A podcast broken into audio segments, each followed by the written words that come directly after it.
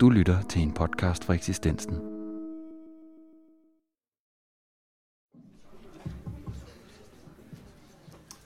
Klokken er på mit ur 13.00, og så begynder vi. Velkommen til dette mindeseminar for Gert Halbæk. Jeg byder velkommen på vegne af de tre udgivere af den bog, vi skal fejre i dag, og det er Gitte Buk Hansen, der sidder her, Søren Holst og mig selv. Jeg byder også velkommen på vegne af afdelingen for bibelsk eksegese, Heike Omertu sidder her, hvor øh, Gert Halbæk var ansat i 27 år. Og jeg siger tak til fakultetet for at lægge hus til og bistand til det her arrangement.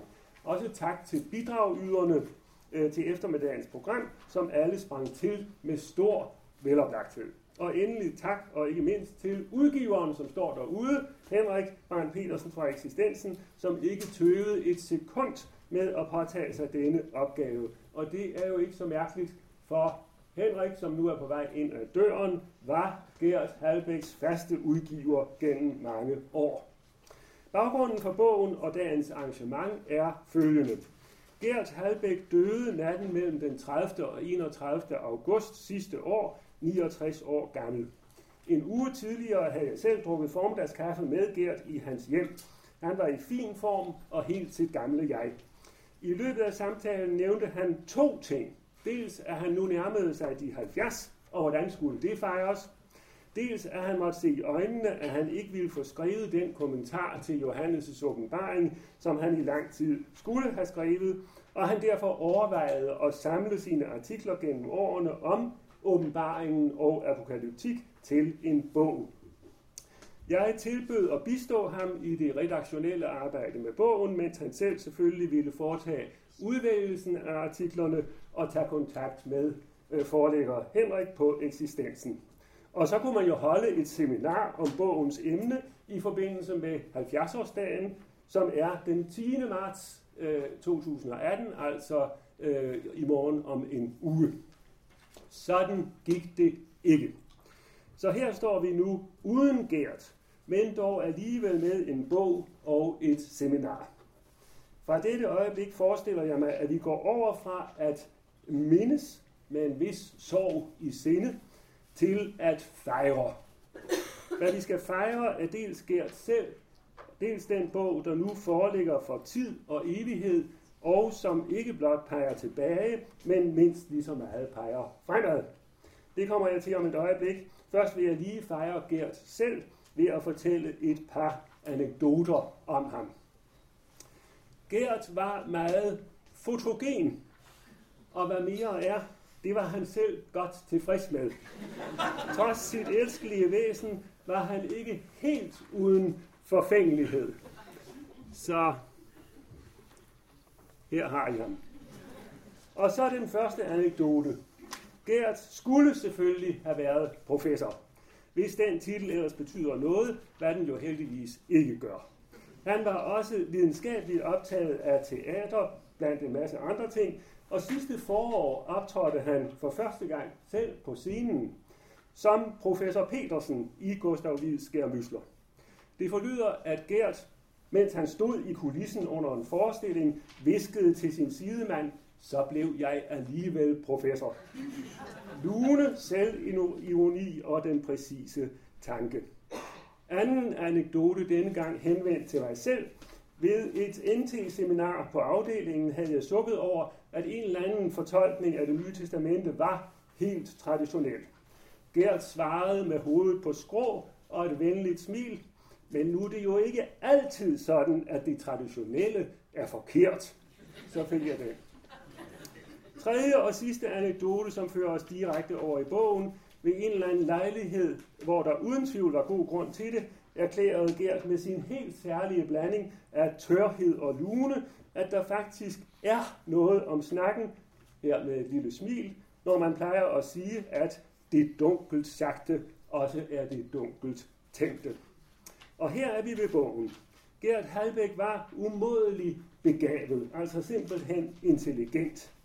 Og han tænkte helt selvstændigt. Selvfølgelig var han stærkt inspireret, som vi skal høre her i eftermiddag, af forskellige franske fyrtårne, øh, Grimas, Levi Strauss, Louis Marin og andre.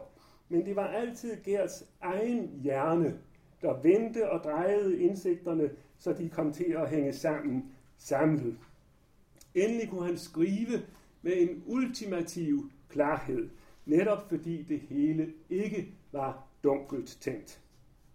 Alt dette kan man nu genopleve i den her bog. Man kan her følge, hvordan Halbæk udviklede sin samlede forståelse af både Johannes' åbenbaring og apokalyptikken som helhed, hvordan han derefter kunne koge denne forståelse ned til gengivelser af den, der fremstod med en diamantagtig klarhed, og hvordan han samtidig også til stadighed udviklede feltet af områder, hvor apokalyptikken var relevant, helt op til vores egen tid. Alt det skal I nu høre, høre om denne eftermiddag. Hvor efter I så, når I har købt bogen til en meget fordelagtig pris, kan læse om det med hans helt egne ord.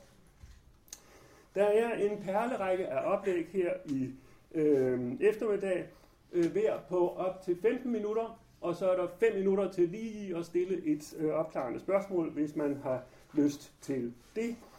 Og vi begynder med det samme. Vi holder tidsplanen fremragende, kan jeg se. Det er dejligt. Med øh, lektor Søren Holst her, som vil snakke om sex, løgn og urtemedicin. Den jødiske apokalyptiks håndtering er, et, er teologisk ubehag. Søren.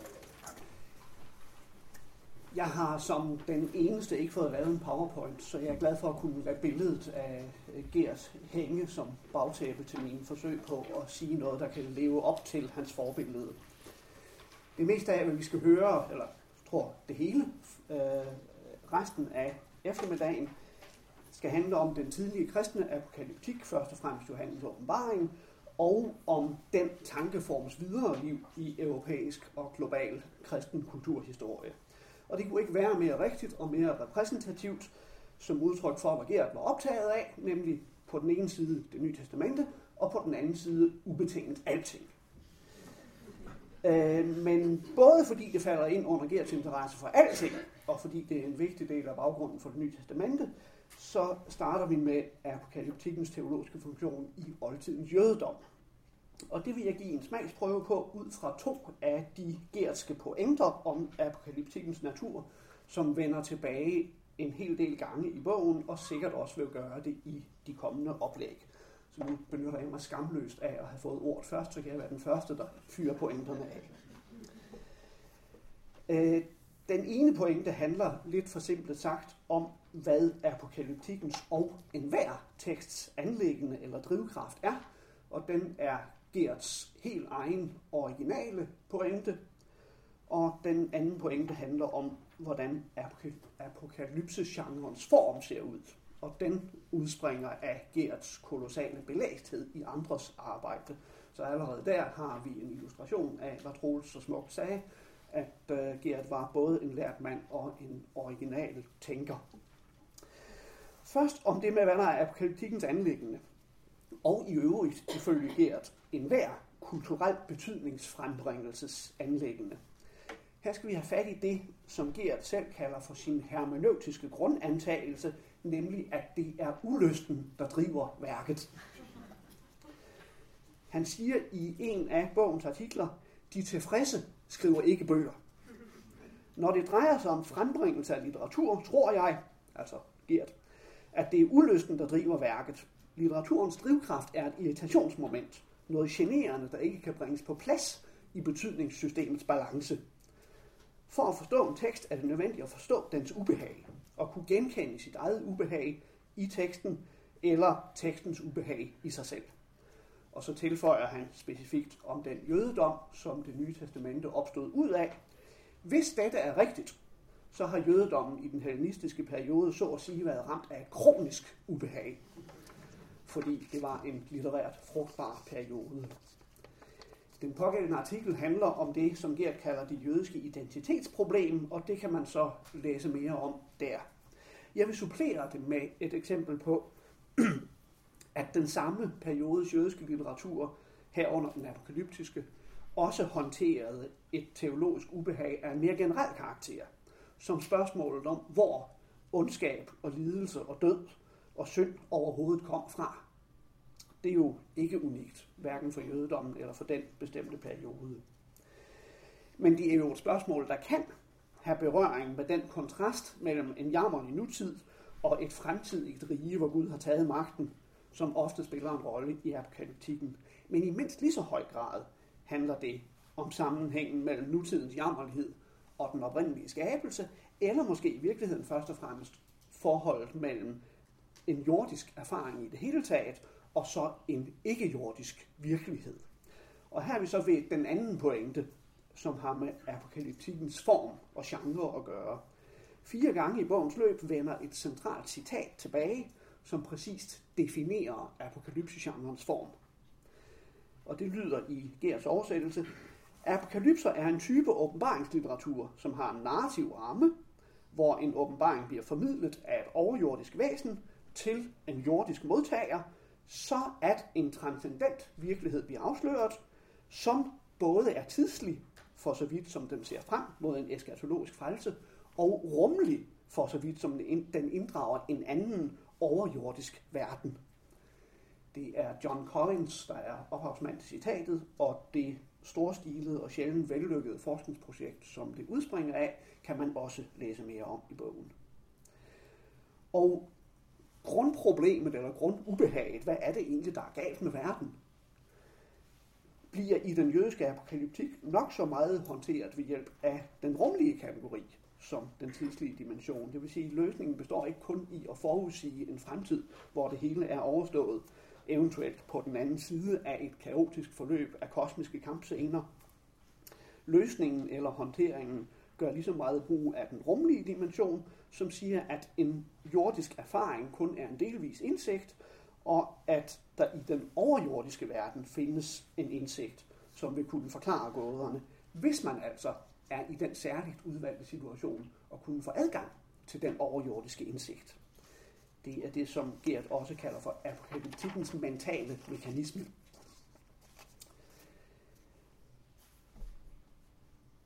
Hvis jeg i mine unge dage hissede mig op, eller når jeg i mine unge dage hissede mig op over det uretfærdige i et eller andet, så plejede min særlige far at svare, det har du i bund og grund ret i, min dreng, men vi lever nogle engang efter syndefaldet. Og det er jo en ultrakort og præcis opsummering af den kristne teologis traditionelle svar på spørgsmålet om, hvorfor der er noget galt med verden. Det er fordi, mere eller mindre bogstaveligt eller symbolsk forstået, at vores egne forfædre har forplumret Guds oprindelige hensigt med verden, og at vi, igen mere eller mindre bogstaveligt forstået, har arvet konsekvenserne af det brud på den guddommeligt tilsigtede orden. Men hvordan ville det se ud, hvis man var i den privilegerede situation og kunne overskride den snærende begrænsning mellem jordisk og himmelsk og få andel i overjordisk indsigt? Det kunne jo, ifølge en gammel jødisk tradition, en, øh, mindst en person, nemlig Enoch, som ifølge Bibelen som en ganske ung mand, han blev nemlig kun 365 år, som en ganske ung mand forsvandt han fra jorden i det Gud tog ham til sig, som der står. Men han forsvandt netop. Der står ikke, at han døde. Og det åbner jo den mulighed, at han kunne sende noget af den indsigt tilbage til det jordiske, som han fik andel i ved sin unikke opstigning til det himmelske. Og det er lige præcis, hvad han gjorde, ifølge en meget omfattende jødisk litteratur fra den her periode. Blandt andet var han den, der kunne meddele det følgende begivenhedsforløb fra verdens urtid. Det starter med, at vægterne, det vil sige nogle engle, der formodentlig har den titel, fordi det er deres opgave at våge over menneskene. Vægterne får blik for, at de menneskelige kvinder er tiltrækkende. Og de beslutter sig for at stige ned på jorden og få børn med jordiske kvinder. Det indebærer en overskridelse af grænsen mellem himmelsk og jordisk, som er fundamental i store dele af Bibelen, og det fremgår der også af sammenhængen, at de udmærket er klar over, at de overskrider en grænse. Deres leder, Shemyaza, han er nemlig i første omgang nervøs for, at det måske for de andres vedkommende vil blive ved snakken. Så han vil ende med at stå alene som skyldig i at have gjort oprør, hvis de andre ikke følger med, når han går i spidsen. Og det er jo altid bekvemmere at være skyldig, hvis man kan være det i flok. Men de andre aflægger ed på, at de vil foretage den afgørende overtrædelse, som der er tale om, og 200 vægtere eller gudesønner med 20 navngivende ledere stiger ned på Hermonbjerget i den nordlige ende af Golanhøjderne, cirka der, hvor Israel og Syrien og Libanon støder op til hinanden i vore dage. De udvælger sig de menneskelige hustruer, som de godt kunne tænke sig, og de går ind til dem, hvilket jo på bibelsk betegner det ægteskabsindstiftende og besejlende samleje. De går ind til dem, og det kommer der børn ud af, som kaldes ved forskellige navne som kæmper, eller monstre, eller misfostre. Det fremgår tydeligt, at de ligner hverken postbudet eller nogen anden mulig jordisk fra. Men øh, denne sammenblanding af himmelsk og jordisk er ikke det eneste problem. De himmelske ægtemænd, de indviger deres hustruer i kundskaber, som det ikke var meningen, at mennesker skulle beherske. Der kan vi jo eventuelt få øje på et Prometheus motiv, eller vi kan tænke i paralleller med kundskabens træ. I hvert fald, de lærer deres hustruer nogle ting, som det ikke var meningen, at mennesker skulle vide. Og på den måde kommer trolddom, astrologi, kosmetik, smykker og indsamling og tilberedning af lægeurter ind i verden. Det viser sig desuden, at det afkom, som disse her i sandhed blandede ægteskaber har resulteret i, også har en rent overjordisk appetit. Kæmperne æder på kort tid alle de vegetabilske fødevarer på jorden op, og derefter indfører de af nærliggende grunde en endnu en nyskabelse, der er lige så vederstykkelig som de andre fænomener, vi lige har berørt, nemlig kødspisning. De æder både mennesker og dyr, og til sidst også hinanden, men desværre ikke sådan, at de alle sammen ender med at forsvinde. Og sideløbende med den proces har så desuden Azael, en anden af deres ledere, lært menneskene smedehåndværket med særlig henblik på at fremstille våben, og sådan kommer også krigen ind i verden. Og på det her punkt i fortællingen er menneskene simpelthen ved at gå til grunde, og øh, både mennesker og de fornuftige ærkeengle, der er blevet hjemme og har passet deres embede, må så rette henvendelse til Gud om at få noget gjort ved det her. Se, den opmærksomme tilhører, og det er selvfølgelig os alle sammen, vil jo have bemærket, at den her historie ikke er helt ukendt i Bibelen. I kapitel 6 af første Mosebog står der en ganske anderledes kortfattet udgave af noget, der ligner. Den er så kort, at jeg kan læse det hele op. Da menneskene begyndte at blive talrige på jorden og fik døtre, så Guds sønnerne, at menneskedøtrene var smukke. Blandt dem tog de sig alle de koner, de havde lyst til. Da sagde Herren, min livsånde skal ikke forblive i mennesket for evigt. De er dødelige, deres levetid skal være 120 år. Det er sådan set hele historien. Det fylder tre vers. Der er en efterfølgende fodnote, som er vers 4, hvor der står, den gang Guds sønnerne gik ind til menneskedøtrene og fik børn med dem, men også sidenhen var der kæmper på jorden. Det er heltene, navnkundige mænd fra gamle dage. Derefter skynder den bibelske fortæller sig videre til et beslægtet emne, nemlig syndfloden, og vi hører ikke et suk mere om disse kæmper og gudesønder.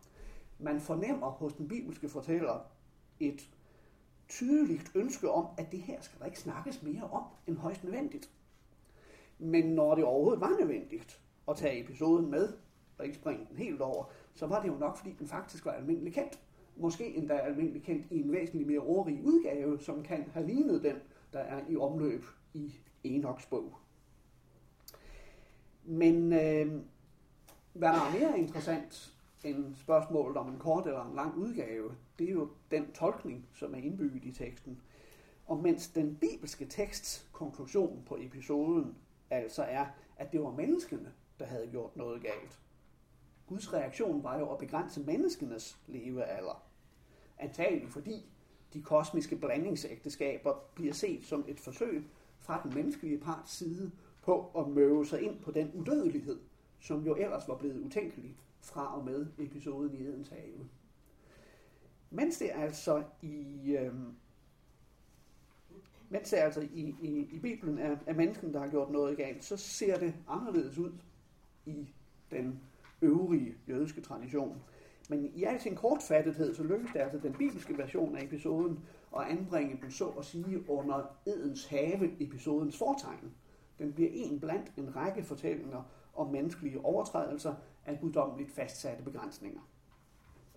Men i Enochs bog, derimod, der bliver menneskene entydigt beskrevet som ofre for vægternes indfald. Og Guds vrede er følgerigtigt rettet mod vægterne, og ikke mod menneskene.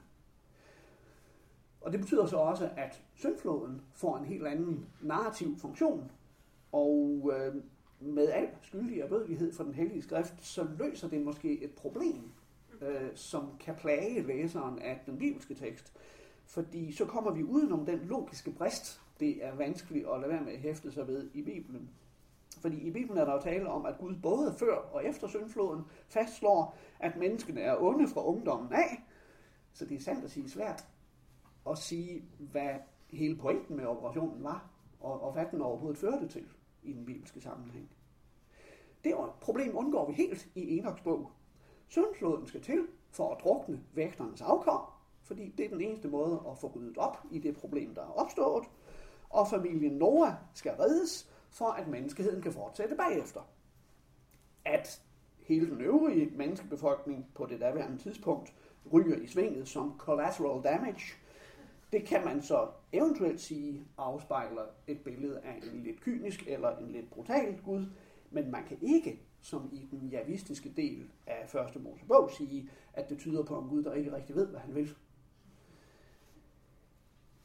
Og øh, opsamlende, så kan fortællingen, altså Enoks udgave af fortællingen, altså som forklaring på, at der er meget, der ikke fungerer i verden, så kan fortællingen altså pege på, at punkt 1, det var ikke os, der gjorde det. Det var nogle andre. Det, det var vægterne uden for vores verden og vores kultur. Og det betyder så, at mens den bibelske fortælling kan definere to modsætningsparter, så at sige, spejler sig i hinanden, det menneskelige, som i hvert fald i den her sammenhæng er negativt defineret, svarer til det jordiske i det hele taget, mens det guddommelige, som er positivt, svarer til det himmelske. Så ved vi, hvad der er hvad. Så indfører Enoch-fortællingen til forskel fra det et verdensbillede, som i forhold til det bibelske kan, kan synes paradoxalt. Himlen er ikke alene god, og naturligvis også farlig, i og med, at den er Guds hjemsted, den er netop ifølge den apokalyptiske mekanik det sted, der rummer den indsigt, som der er brug for til at supplere den mangelfulde menneskelige erfaring. Men samtidig kan himlen altså også være det sted, hvor det onde har sit oprindelige udspring. Og dermed kommer det onde og kundskaben jo til at bo som naboer til hinanden lidt på samme måde som i fortællingen om Edens have. Og øh, ved hjælp af apokalyptikkens mentale mekanisme kan det teologiske ubehag ved at håndtere verdens gebrækkelighed, altså i den her version, bringes på en håndterlig formel ved at fastslå, at det ondes egentlige oprindelse er det samme sted, som den overjordiske indsigt, der kan forklare fænomenet, nemlig uden for denne verden, og netop ved at konstatere vores principielle og praktiske magtesløshed over for det onde, fordi det er uden for os så kan apokalyptikken også paradoxalt nok optage og opnå, undskyld, en mental og teologisk bemestring af det onde, for nu er det sat på plads. Tak skal I have. Johannes' åbenbaring og Gert Halbæk. Det har ikke været et tilfældigt møde, men som Gert selv har beskrevet det, et helt bevidst valg fra hans side. Johannes' åbenbaring har aldrig været del af det obligatoriske pensum, han har undervist i. Nej, som han selv formulerede det i sin afskedsforelæsning i maj 2012, som først udkom i Dansk Teologisk Tidsskrift, og nu er blevet genoptrykt som kapitel 10 i det foreliggende bind, så havde han udset sig Johannes' åbenbaring af tilbøjelighed. Man må sige, at det har været et godt, ja, et idealt match. Både åbenbaring og Gert Halbæk har utrolig mange facetter.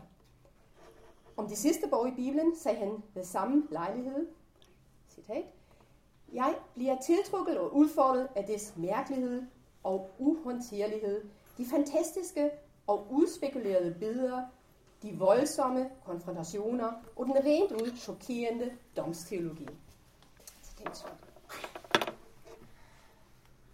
Øhm, samtidig gav ikke mindst åbenbaring ham anledning til at bringe sine alsidige færdigheder og interesser i spil. En faglig ekspertise i synkron, især strukturalistisk og semiotisk eksegese, omfattende viden om antikkens tids- og socialhistorie, samt med en bred horisont for virkenshistorien.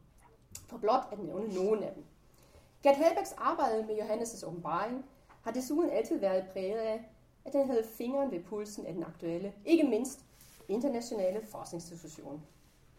Denne internationale referenceramme ses allerede i artiklen Johannes' apokal- øh, Johannes' apokalyptik, aktuelle tendenser i apokalyptiske forskning.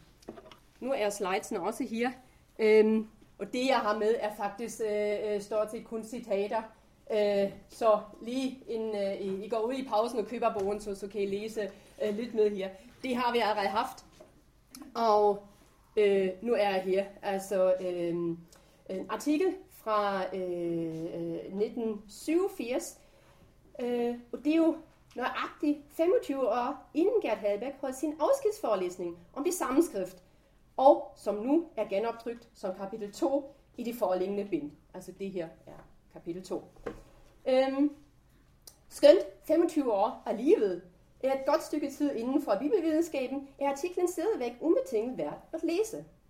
Fordi litteraturen udgivet i tidsrummet nogenlunde 1975-85, som Gert her præsenterer, vedrører emner, der den dag i dag stadig er omdiskuteret i forskningen, nemlig åbenbaringens genre, opbygning og funktion.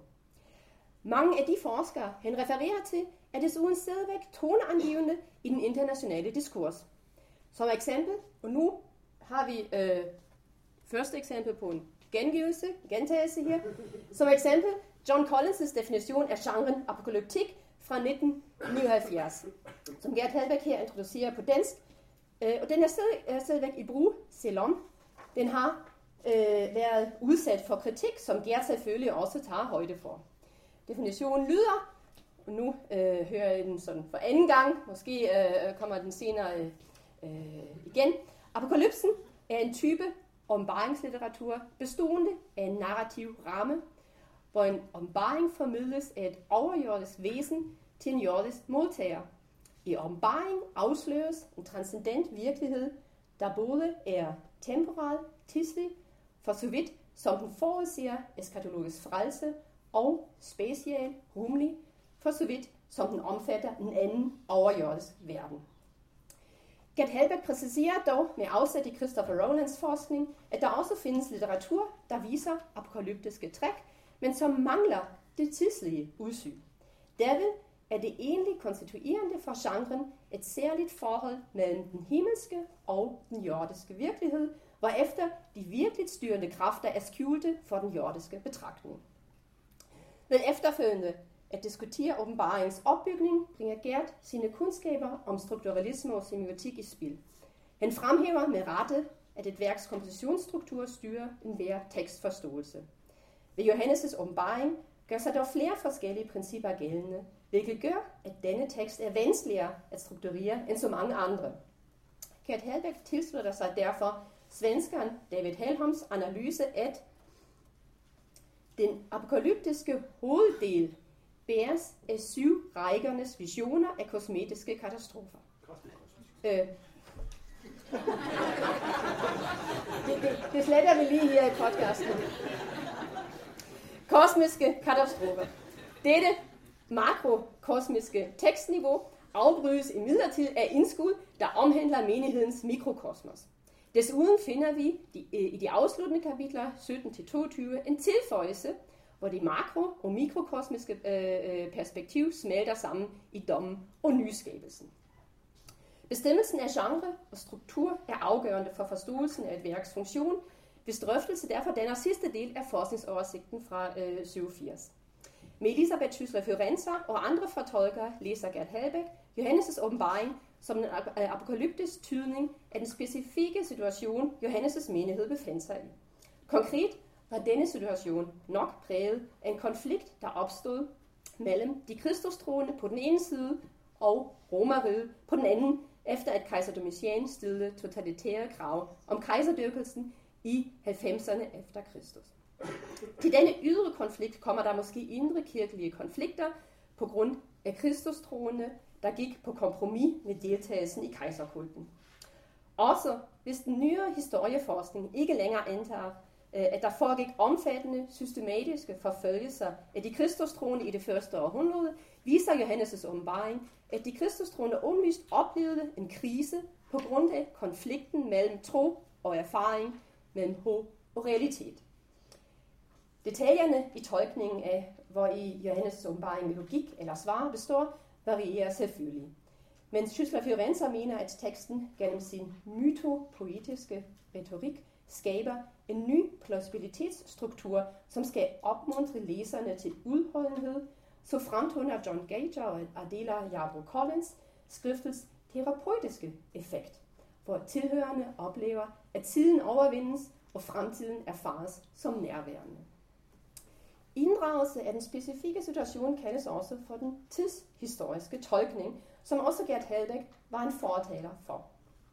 Derimod vender han sig strikte imod ikke tidsbundne tolkninger af åbenbaring som en øh, citat, alt omfattende og sammenhængende fremstilling af det kristne verdensbillede. Citat slut.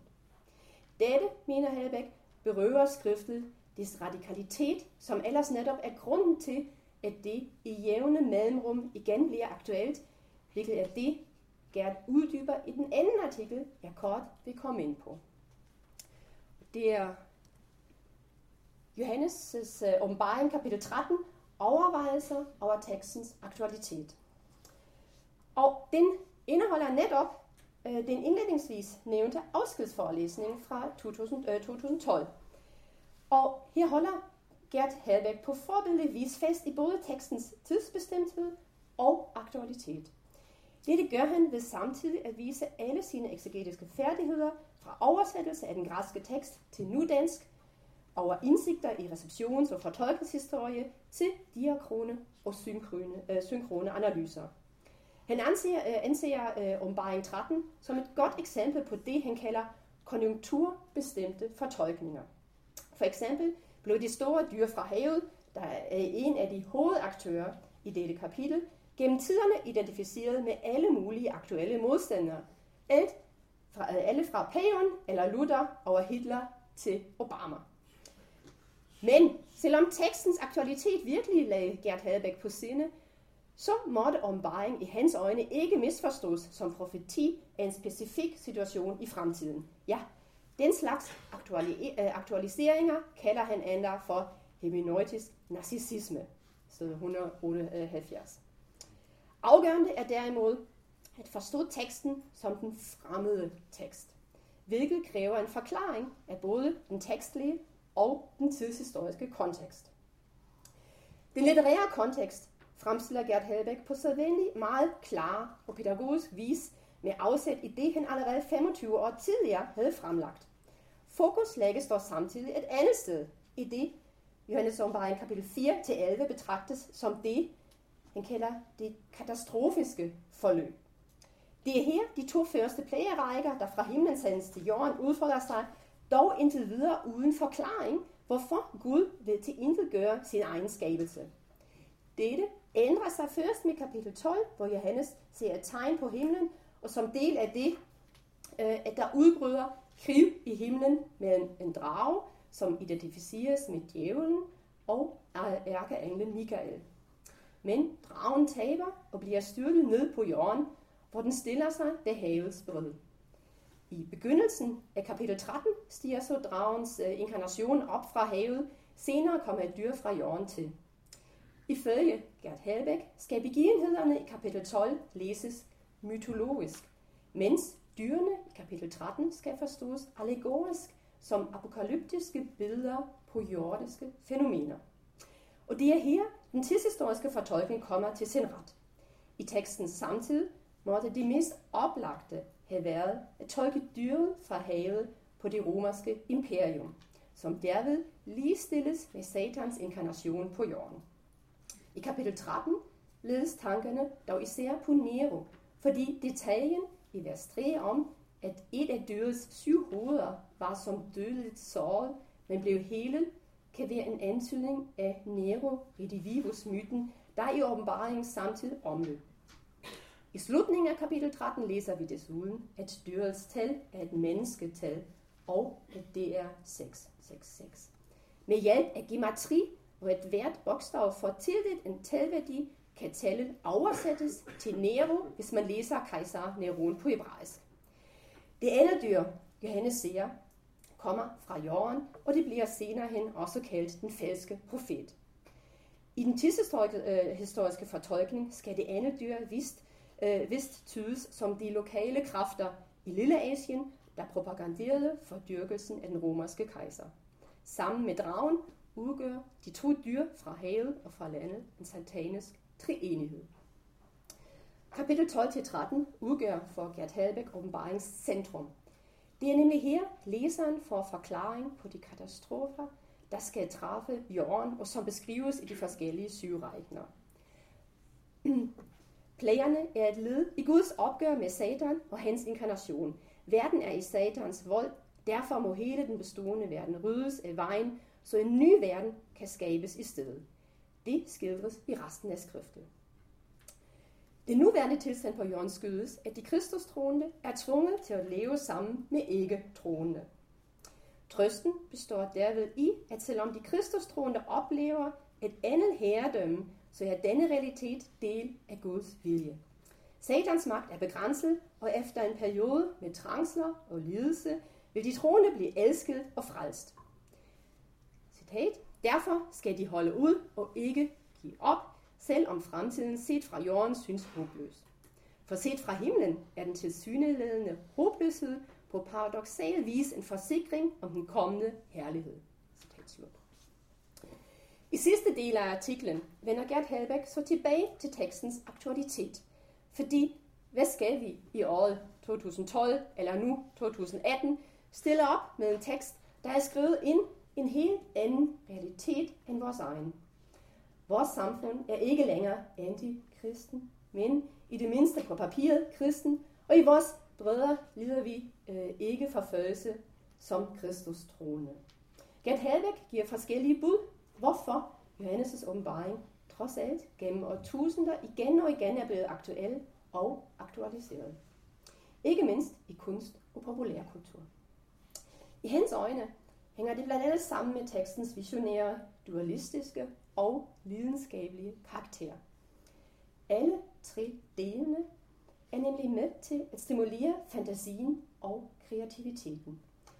Fra et hermeneutisk synspunkt beskriver Gert Halbæk dette fænomen som tekstens, og nu har vi sådan øh, øh, den anden gentagelse øh, øh, for i dag, som, som tekstens produktive ubehag. Ubehag, det, øh, øh, det havde vi også arbejdet med i, i Sørens oplæg. Præmissen er, at det først er et ubehag, der frembringer en tekst. Den hermeneutiske pointe er så, at læseren skal kunne genkende dette ubehag fra sin egen tilværelse, hvis teksten skal blive aktuel for ham. Det behøver ikke være det samme ubehag, men det skal være et genkendeligt ubehag, der kan opleves som en analogi til mit eget ubehag. Så siger teksten mig noget. Ellers lader den mig kold og ligeglad.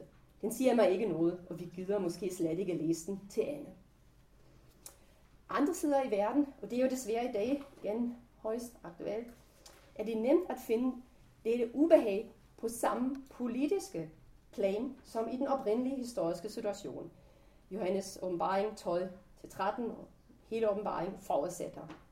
Men ifølge Gert Halbæk må man i vores demokratiske Danmark begive sig på et mere grundlæggende niveau, nemlig en afsløring, hvilket jo apokalypse betyder, en afsløring af statsmagten som religionskonkurrent. Som eksempler nævner han vielse af homoseksuelle eller afskaffelse af helligdage. Dette kræver dog, at man opdager,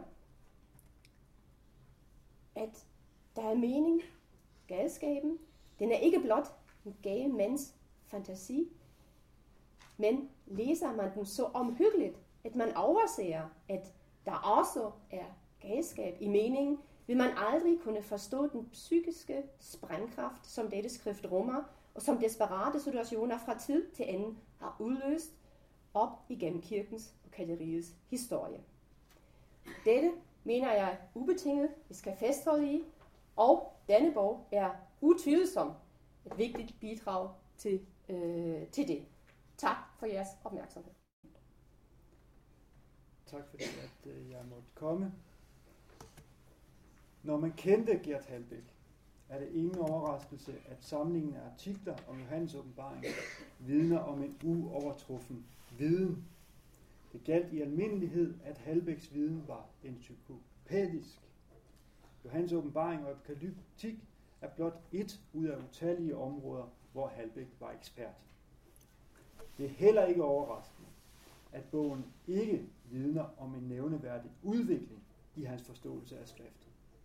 Fra begyndelsen ligger hovedtrækkene i Halbæks grundlæggende opfattelse af Johannes åbenbaring fast. Den ændrer sig ikke mærkbart gennem årene. Halbæk kunne være lidt firkantet i sine tolkninger og brød sig ikke om at ændre dem. Til gengæld ville han gerne fortælle, hvorfor de var rigtige og ikke kunne være anderledes. Typisk for ham refererer han i bogens sidste artikel med tilslutning til de tolkninger, som han fremsatte i den første artikel mere end et kvart århundrede tidligere. Atypisk for Halbæk er det derimod, at han et enkelt sted afslører en sprække i sin tolkning. Han løfter sløret for, at der bogstaveligt talt bliver en rest tilbage, som ikke passer gnidningsfrit i den firkant, som ellers er grundlaget for hans forståelse. Resten er de hunde og de troldmænd og alle de andre, herunder dem, der elsker løgn, og derfor må blive uden for det himmelske Jerusalems mure, ifølge vers 15 i kapitel 22. Ganske vist er der ingen problemer med det vers i den sammenhæng, hvor det optræder i bogen. Her underbygger det tværtimod en overbevisende læsning af åbenbaringen gennem Jacques Derridas briller. Men det findes heller ikke andre steder i bogen, selve verset altså. Men at det er der, det generer og udfordrer den grundlæggende fortolkning. Jeg kommer tilbage til det, når jeg har præsenteret Halbæks firkantede fortolkning af Johannes åbenbaring. Gert Halbæk havde som nævnt udset sig Johannes åbenbaring af tilbøjelighed. Til tider teoretiserede han over sådanne tilbøjeligheder. Han mente, som vi jo har hørt, at man blev berørt af bestemte tekster, fordi man kunne genkende det produktive ubehag, som havde fremkaldt det. Eller man kunne genkende sit eget ubehag i teksten. Jeg kan vist godt tillade mig at sige, at Halbæk ikke var ked af, at han blev berørt af netop Johannes åbenbaring. Den hermeneutiske resonans mellem Johannes åbenbaring og Halbæk bestod, tror jeg, i en fælles skepsis over for forholdene i verden. I åbenbaringens tilfælde antog denne skepsis, skepsis ganske vist, og heldigvis for det, mere konfliktuelle former, end den gjorde for Halbæk. Lighedspunktet bestod i, at ingen af dem principielt kunne se nogen velsignelse ved at være forenet med verden i dens nuværende skikkelse. Tværtimod. Foreningen var ulyksalig, adskillelsen ville være lyksalig. Eller man kan sige det på semiotisk, som Halbæk gør i sin første artikel og gentager flere gange.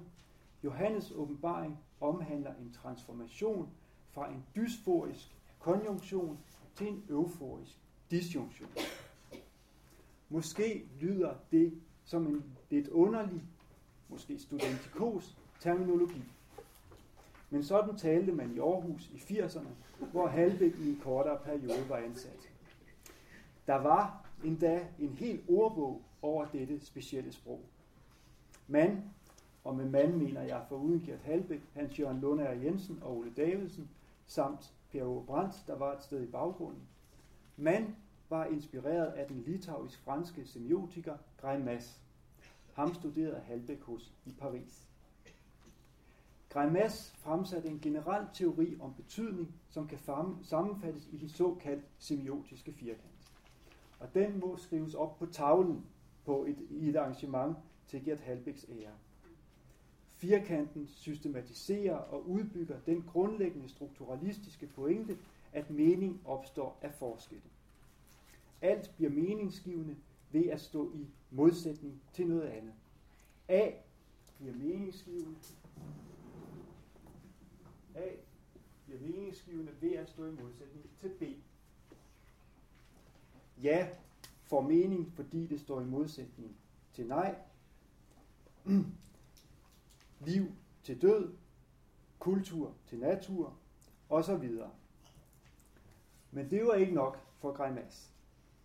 For de enkelte termer står jo også i relation til deres negation. Forudsætning for, at A giver mening, er ikke alene B, men også det, der ikke er A, nemlig minus A eller non-A, det der er A's negation. Nu kan den her ikke skrive.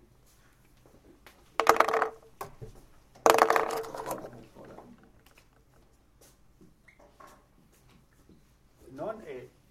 Og lige så med B, det der står, der er med til at give B mening, er, at, der, at B kan negeres. Det modsatte, eller det, der ikke er B, minus B.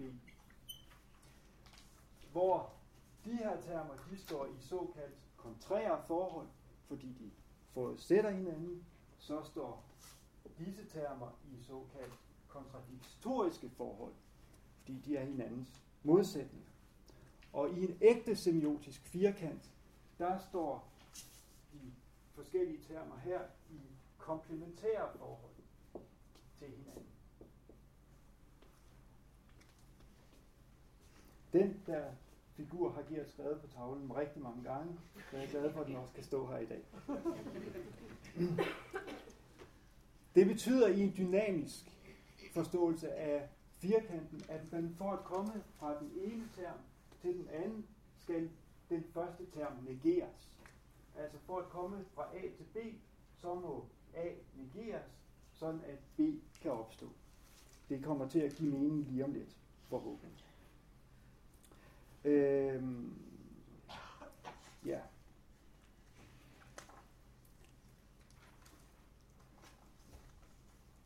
Altså, hvis man skal fra ikke-ja, øh, altså for at komme til et nej, skal man over et ikke-ja, for at komme til død, skal man over ikke-liv, for at komme til natur, skal man over ikke-kultur osv. Den model kan man få rigtig meget sjov ud af. Det kommer vi til. Halbæks grundlæggende forståelse af Johannes åbenbaring overordnede forløb udtrykker han netop i den firkant. Udgangspunktet er de troendes ulyksalige samvær med de ikke-troende i verden. Det er den dysforiske konjunktion. Den kan I se derovre på B's plads. Hvis den tilstand skal ændres, må den først negeres. Det sker i åbenbaringen, når verden går under i død og ødelæggelse. Halbæk kalder det katastrofiske forløb og krisisbegivenheder. Katastrofen på minus B's plads eller non-B's plads. De medfører øh, verdens undergang, disse katastrofiske forløb, og resulterer i de ikke-troendes fortabelse og de troendes frelse. Semiotisk udtrykt er det altså den negering af den dysforiske konjunktion, der er forudsætning for at vende tilbage til den euforiske disjunktion, adskillelsen, hvor det hele begyndte. For med den semiotiske firkant kan man nemlig også rekonstruere det katastrofiske forløb, der resulterede i den dysforiske konjunktion. Det findes i Bibelens anden ende og kaldes søndefaldet. Eksplosionen fra Edens have medførte den eksistens i verden, som katastroferne og dommene i Johannes åbenbaring befrier de troende fra. Derfor er disjunktionen euforisk. Sat op i den semiotiske firkant ser det altså sådan ud. Og som nævnt, så er det en model, som Gert han vender tilbage til i flere gange i, øh, i øh, gennem bogen, selvom han forlader den semiotiske terminologi en smule. Det var altså Halbæks grundlæggende forståelse. Og nu kommer resten. Som nævnt indledningsvis er der nemlig en, en irriterende rest, der destabiliserer tolkningen. Den dukker op i artiklen om Derrida.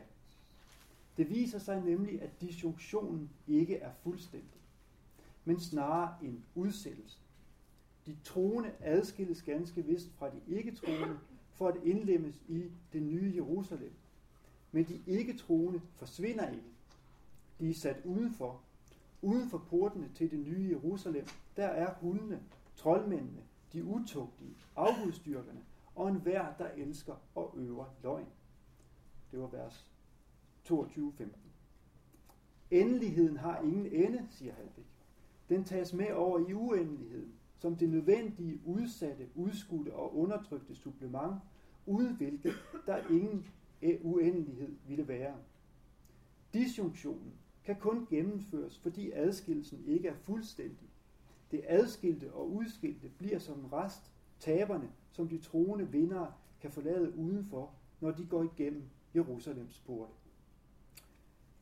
Men, men her går de jo ind til en euforisk konjunktion med Gud og lammet. Den euforiske disjunktion fra verden er blot et skridt på vejen. Og således får vi en anden og lettere upræcis version af den grundlæggende semiotiske model, som jeg vil gøre mig til talsmand for i dag. Udgangspunktet og endemålet er den euforiske konjunktion, der gennem en øh, der gennem en euforisk disjunktion afløser den dysforiske disjunktion, som er den aktuelle verdens tilstand. Den er nemlig opstået gennem en dysforisk konjunktion, da mennesket vendte sig fra Gud og forenede sig med slangen. Åbenbaringen vender om på denne tilstand, når den afslører, at verden, dens magthaver og de ikke-troende kan kastes i ildsøen og udstødes, så de troende, hvis navn står i livets bog, kan være sammen med Gud til evighed. Den semiotiske model ser nu sådan ud. Tror jeg, hvis jeg kan komme til det. Sådan. Den var der lige før. Var den der lige før? Nå, okay. Nu kommer den igen. Måske. Sådan. Her. Ikke? Nå, vi se. det passer ikke sammen. Jamen den her. Nej, så passer det ikke. Så bare gå ind op. Det så ud som om den var. Ja.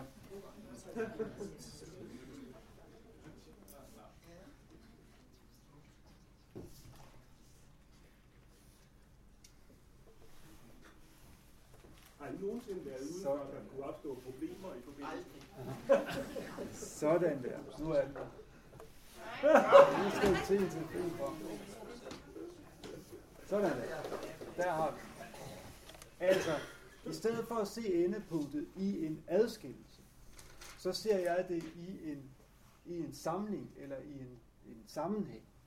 Og Gert han vil jo, vil jo se, at endepunktet for apokalypsen ender i den her disjunktion, der er adskillelsen mellem de troende og ikke troende. Så vil jeg hellere se endepunktet som samlingen af øh, Gud og de troende. Så det ender i en konjunktion, der er euforisk. Og så får vi altså det der forløb, der adskiller sig fra Gert. Men når man kendte Gert Halbæk, for nu at vende tilbage til indledningen, er det ganske angstfremkaldende at udfordre hans grundlæggende opfattelse af Johannes åbenbaring. For vi læser faktisk temmelig forskelligt, selvom firkanterne måske ligner hinanden for det utrænede øje. Halbæks firkanter placerer misæren i de troende samvær med de ikke-troende. Det er den, der skal ændres gennem katastroferne og øh, krisisbegivenheder. Jeg ser problemet i verden i det hele taget. Fordi Gud ikke er nærværende deri. Det er den situation, der ændres, når Gud sejrer over verden og installere en ny himmel og en ny jord. Vi opfatter tekstens produktive ubehag forskelligt. Halvik mener, at ubehaget stammer fra forholdet til verdens magthavere. Det burde være de troende, der havde magten. Jeg ser ubehaget ved verden i almindelighed. Den burde være Guds, men det er en satans verden. Jeg tænker, at en af årsagerne til de forskellige fortolkninger ligger i vores forskellige opfattelser af den tidligste kristendoms forhold til politik. Halvik insisterer på, at de, på de kristnes engagement i verden. Han forstår jo hans åbenbaring som et politisk skrift, der modsætter sig den aktuelle politiske magt, fordi den står imod sandheden og de troende. De troende burde have haft magten på jorden, så havde alting været bedre. Her i ligger naturligvis en optimistisk tro på, at tingene kan være bedre på jorden.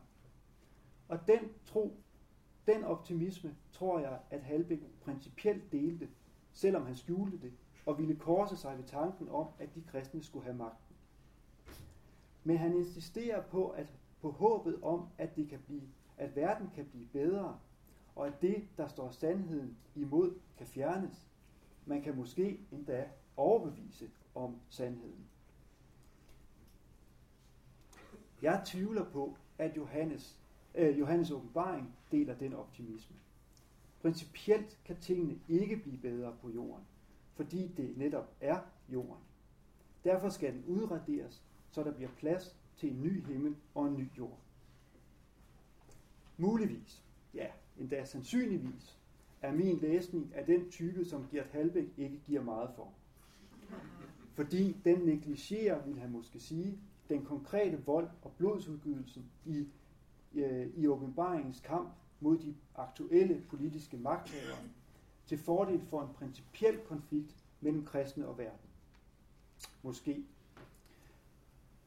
Jeg tænker, jeg tænker dog, at det konkrete ubehag ved at befinde sig i en ubehagelig verden med aktuelle ubehagelige magthavere, har bevirket en principiel uvilje mod denne verden og dens mennesker, samt en principiel fornøjelse ved deres blodige endeligt.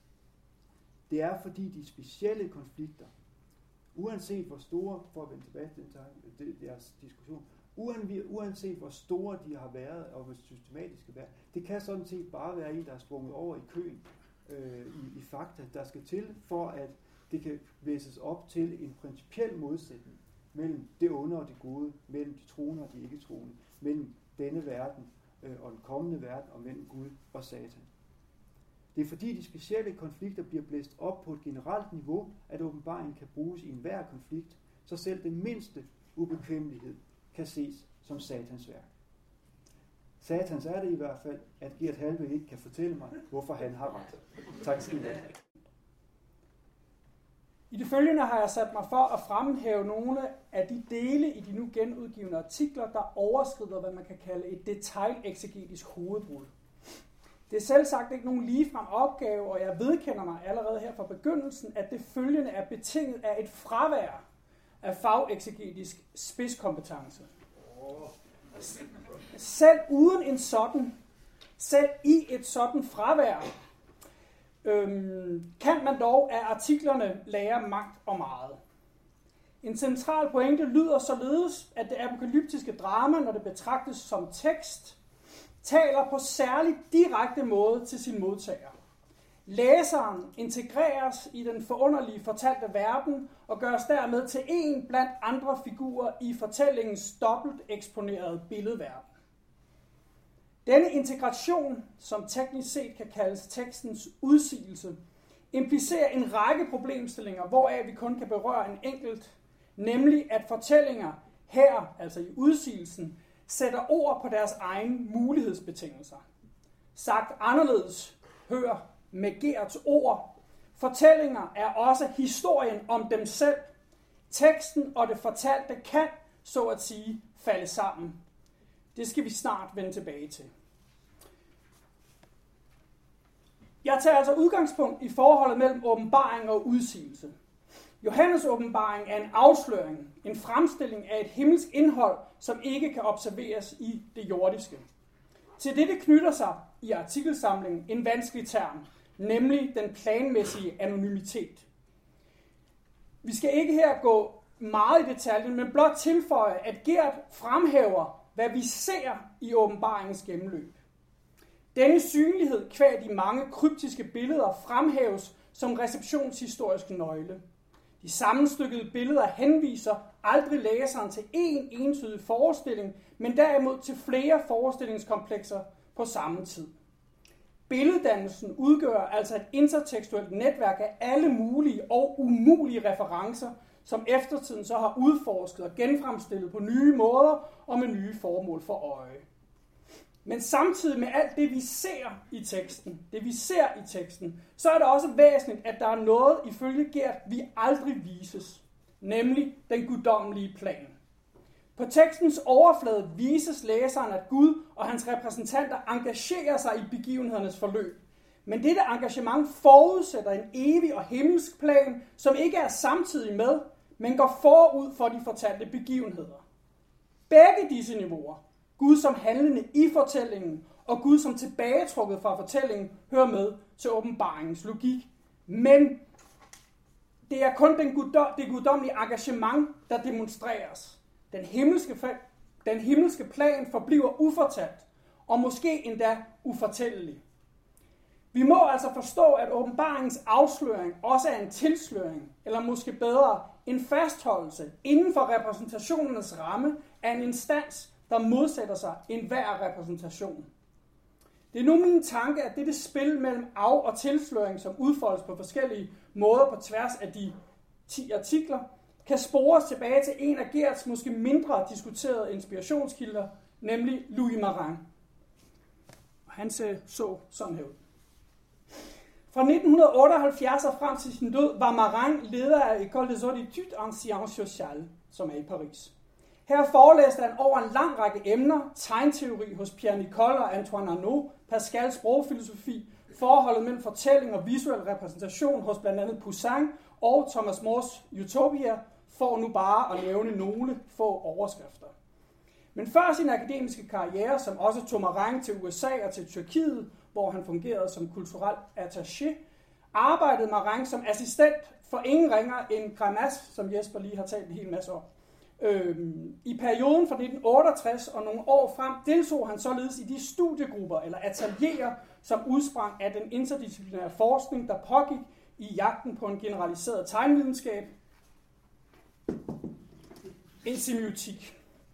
Sammen med blandt andet Michel Desserteau prøvede Marang her de strukturalistiske analyseprincipper af på evangelie- og aktatekster, og hans resultater tiltrak sig hurtigt interesse for officielt eksegetisk hold. I denne forstand var Marang en direkte inspirationskilde for Halbæk. Han var simpelthen, øh, og det er simpelthen også 50 år for det øh, i år, en af de første, der aktivt udforskede, hvordan semiotiske analyser af de bibelske fortællinger kunne gennemføres. Det var der også nogen, der lidt havde gjort før. Men hvorvidt Gert rent faktisk studerede hos Marin under sit ophold i Frankrig, det ved jeg faktisk ikke. Jeg synes svagt til en julefest, at jeg har hørt om noget sådan. Men det har så af årsager, jeg skal komme ind på, for tabt sig i togene. Men under alle omstændigheder, så introducerede Halbæk rent faktisk sin franske kollega for sit dansktalende publikum. I et af de her minimalistiske mesterværker, det var det, som Troels talte om som uh, diamantagtige fremstillinger, som Gert præsterede ikke så få af, kan man i Phoenix fra 1982 læse en præcis gengivelse af kernen i Marangs semiotiske billeder, eller bibelanalyse. Man får også at vide af Gert og Marin, at han ikke altid er lige let at læse. Han forudsætter et ret indgående kendskab til forskellige semiotiske teorier, og han er ikke for ingenting franskmand. Han ynder det retoriske, den flotte formulering, som ikke altid fremmer forståelsen. Det er her oplysende at se nærmere på det manuskript til artiklen om Marang, som Gert udarbejdede først på maskine og derefter rettet af flere omgange i hånden.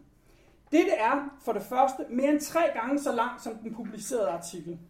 For det andet så finder man på enkelte bagsider og i magnerne ekskurser og overvejelser, som ikke er mindre komplicerede, end hvad man finder i Marangs udgivelser. Men disse er selvfølgelig sorteret fra. De tilhører udarbejdelsesfasen og indgår således ikke som snublesten for læseren. Vi må altså, hvad angår fremstillingsformen, fastholde en afgrundsdyb forskel mellem de to. Derudover så oplyser manuskriptets oprindelige titel om en yderligere forskel. Louis Marin, ikke en eksegetisk udfordring, som øh, artiklen kom til at hedde i Phoenix, men oprindeligt en eksegetisk fremmedarbejder, hvilket var altså noget, man kunne sige i 1982 uden øh, øh, politiske kommentationer. Denne titel, som blev opgivet i redigeringsfasen, peger på det forhold, at Marin ikke var fagekseget, og ifølge Gert kan man som ekseget ofte have sine betænkeligheder over for Marins analyser, men de er altid fascinerende, og de lærer en at se teksterne med friske øjne.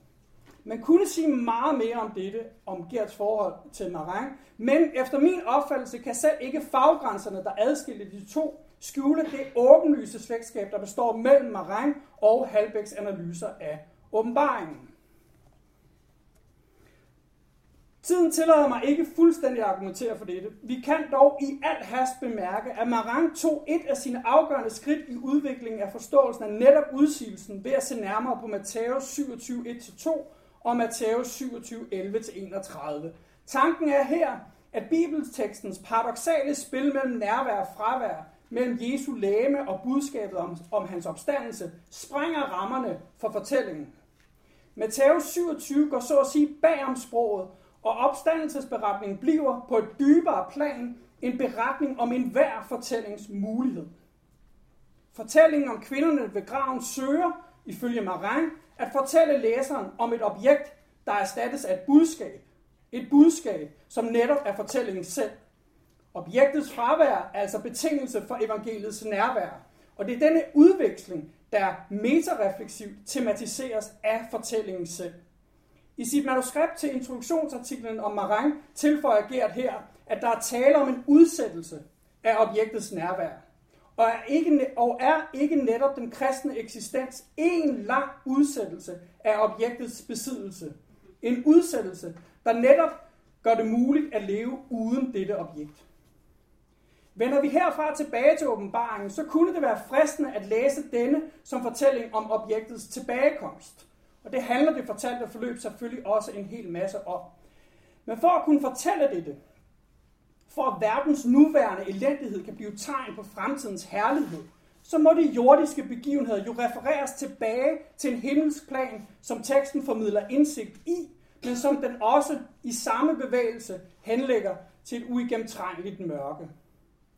Den apokalyptiske mekanisme implicerer hermed et uløseligt dilemma. Gud gør aktivt op med den onde verden, der er behersket af hans modstandere. Men på et mere fundamentalt plan er sejren jo allerede i hus. For alt, selv katastrofiske lidelser, forløber som planlagt. Her ser Gud blot passivt til. På samme tid vælger han altså side og forbliver neutral i forhold til begivenhedernes gang. Han påvirkes og forbliver upåvirket. Åbenbaringen forudsætter altså, at Gud forbliver ekstern i forhold til det åbenbarede, og herved genindskrives fraværet som mulighedsbetingelse for det nærvær, der fortælles. Ligesom Jesu lame må gå tabt, for at budskabet kan blive nærværende, således må åbenbaringen, for at kunne værdiomvende lidelsen, indskrive samme i en guddommelig plan, som man jo med al mulig rimelighed kunne stille en lang række af fornuftige spørgsmål til. Kunne Gud ikke have planlagt det sådan, at hans udvalgte ikke skulle gå så grueligt meget igennem? Dette spørgsmål kan principielt ikke besvares. Det forbliver ikke åbenbaret i åbenbaringen. Guds nærvær i historien betinges af hans fravær, af hans anonymitet, af planens upåvirkelighed. Åbenbaringen bliver herved paradoxalt, åbenbaringen bliver herved paradoxalt en fortælling om, hvad der ikke fuldstændig kan åbenbares. Plans nærvær som begivenheder i fortællingen forudsætter dets fravær som objekt. Ligesom hos Marang kommunikerer fortællingen således ikke alene på det fortalte niveau, men henviser også sine læsere til et mere fundamentalt niveau, som angår fortællingen selv. Inspireret af Marang har en lang række af andre forskere, ikke mindst kunsthistorikere, videreført hans analyse af udsigelsen. Og det nævner jeg her, fordi jeg sådan set mener, at det, som der er at finde i den her bog, øh, som Gert har skrevet om øh, åbenbaring og dens udsigelse, det kunne man med fordel øh, applicere på en masse øh, visuelle repræsentationer af, af Johannes åbenbaring. Det er hermed givet videre til i den ivrige sjæl. Øhm, ikke mindst øh, Lukas 1, 25-56 har givet nyt stof til eftertanke. Didi Übermann argumenterer således for, at dette anonyme mesterværk rummer et element, som ikke kan fremstilles, men ikke desto mindre udsiges inden for rammerne af det visuelle program. Helt kort fortalt, så modsætter den egentlige begivenhed. Ordets tage en bolig i Maria, så nogen ligefrem repræsentation. Men denne finder alligevel sted. Scenen ikke bare er, en sam, er ikke bare en samtale mellem englen og Maria, men hun hun besvarer denne repræsentant for det guddommelige ved at overse ham og rette sit svar direkte til det guddommelige. Dette leder mig naturligt til en anden afsluttende bemærkning, og her må vi igen gentage med ubehag osv. osv. Men, men sådan må det være. Det er i artikelsamlingen overalt en antagelse, at ubehaget er fællesnævneren mellem os og fortiden. Vi kan aldrig aldeles sætte os i deres sted, men med fortidens mennesker deler vi, sådan som jeg i hvert fald læser Gert, der deler vi et fundamentalt ubehag. Poetisk hedder det således et sted i den første artikel i bogen, at vi her er fremme ved den fundamentale menneskelige erfaring af tilværelsens dobbelthed, hvor lektionerne opfyldes på skuffelsernes vilkår, hvor lykken er underlagt afkaldets lov, og hvor livet i sidste instans er en vej til døden. Ligesom fortællingen forudsætter en mangel, som hætten så kan udbedre, ligesom den tematiserer fravær som betingelse for sit nærvær, således henviser menneskets erfaringsverden os også til en fundamental negativitet. At fantasere om forløsning i redsel og nød, i verdens undergang, det er altså ikke en forestilling, vi kan tale om, uden derved også at tale om os selv. Selvfølgelig håndteres dette historisk på forskellig vis, og derudover gælder det, at den tabte sammenhæng aldrig helt kan indhentes, men blot sublimeres i og af vores kulturelle frembringelser. Tillad mig derfor at slutte her, altså på Louvre mandag den 21. august 1911, hvor det først langsomt gik op for vagterne, at der var noget, der manglede. Noget, der ikke bare var i gang med at blive restaureret, og noget, der ikke bare var i gang med at blive reproduceret af en af museets mange husmalere, men derimod var blevet stjålet, var fraværende. Der er meget at sige, og der er blevet skrevet meget om dette kunsthistoriens mest berømte tyveri. Men i forhold til Gerts arbejde med åbenbaringen og med dens mange billeder, så er det dog i virkeligheden mere interessant, at ikke så snart var maleriet blevet stjålet, før mennesker, og iblandt dem Kafka, stemlede sammen ved indgangen for at komme ind og se. Ja, se hvad? Måske lidt ligesom et sæt nøgler, hvis betydning først manifesterer sig, når man er på vej ud af døren, og de ikke er til at finde, så taler fortællinger til os, fordi de, ligesom kunstværket, ikke blot stadfæster fraværet, men sætter ulysten på værk, repræsenterer den og sætter os således i stand til at leve, til at omgås med negativiteten. Tak. Tak for invitationen. Øhm, det siger man jo altid, når man bliver inviteret til noget, men jeg må indrømme, denne gang, der mener jeg det faktisk. Øh, jeg har, nej, øh, jeg, jeg har kun før mødt støttet på lidt af Gerd Halbæks værker, sådan rundt omkring i Lexika og sådan noget der. Og da øh, Troel skrev og spurgte, om jeg ville være med, så, så får jeg en, en anledning til at læse den her bog. Så gav jeg titlen, før jeg læste bogen. Det var sådan default titel. Og så læste jeg den, og jeg må indrømme, at jeg har været meget optaget af den. Jeg synes, det har været en, en stor læseoplevelse. Så derfor vil jeg bare snakke om den. Ja, det, der har interesseret mig i den, har været to ting. Dels et enormt imponerende filologisk apparat, en viden, som han åbenbart omgås fuldstændig ubesværet. Og det ved I mere om end jeg, det vil jeg ikke sige noget om. Men den, på den anden side også et analytisk gehør, som er ret øh, mærkbart i det, og det er det, jeg vil tale om i dag. Et, et, lidt det samme gehør gennem de 25-30 år, vi har med at gøre.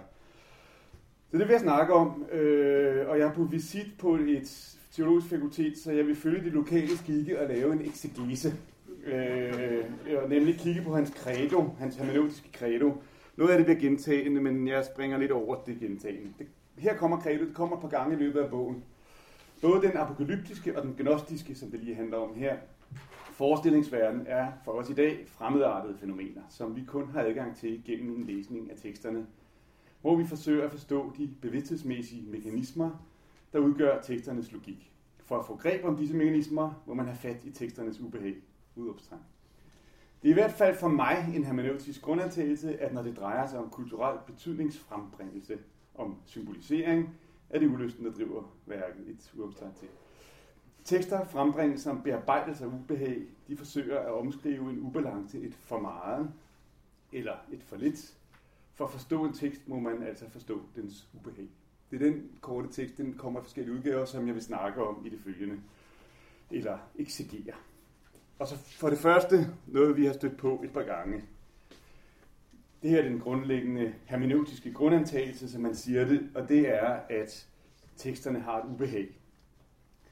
Som jeg stod og snakkede med nogen om her til pausen, øh, i pausen, der har vi snakket med et par gange, det er ubehag til os før pausen, så er det en central idé, men det står og falder lidt med, hvordan tænker man ubehag. Hvad er det for et ubehag, vi snakker om? Jeg tror, det er afgørende, at det ikke er et empirisk ubehag. Og den formulering er lidt sjov, ikke? Ulysten driver værket og sådan noget, men det er vigtigt, at det ikke er et empirisk, men snarere et epistemologisk ubehag. Altså et ubehag, der ikke handler om, at jeg skal til tandlægen, eller til eksamen, eller jeg bliver forfulgt af en romersk kejser, men epistemologisk, jeg kan ikke få det, jeg oplever, til at passe med det, jeg ved. Det, det er på det øh, overordnede niveau af ubehaget ligger, først og fremmest.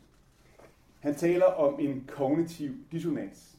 Det er den øh, epistemologiske øh, diskussion her. Altså et misforhold, som man siger, mellem bevidsthed og erfaring. Verden opfører sig ikke, som den burde opføre sig, ifølge de forestillinger, jeg har om den.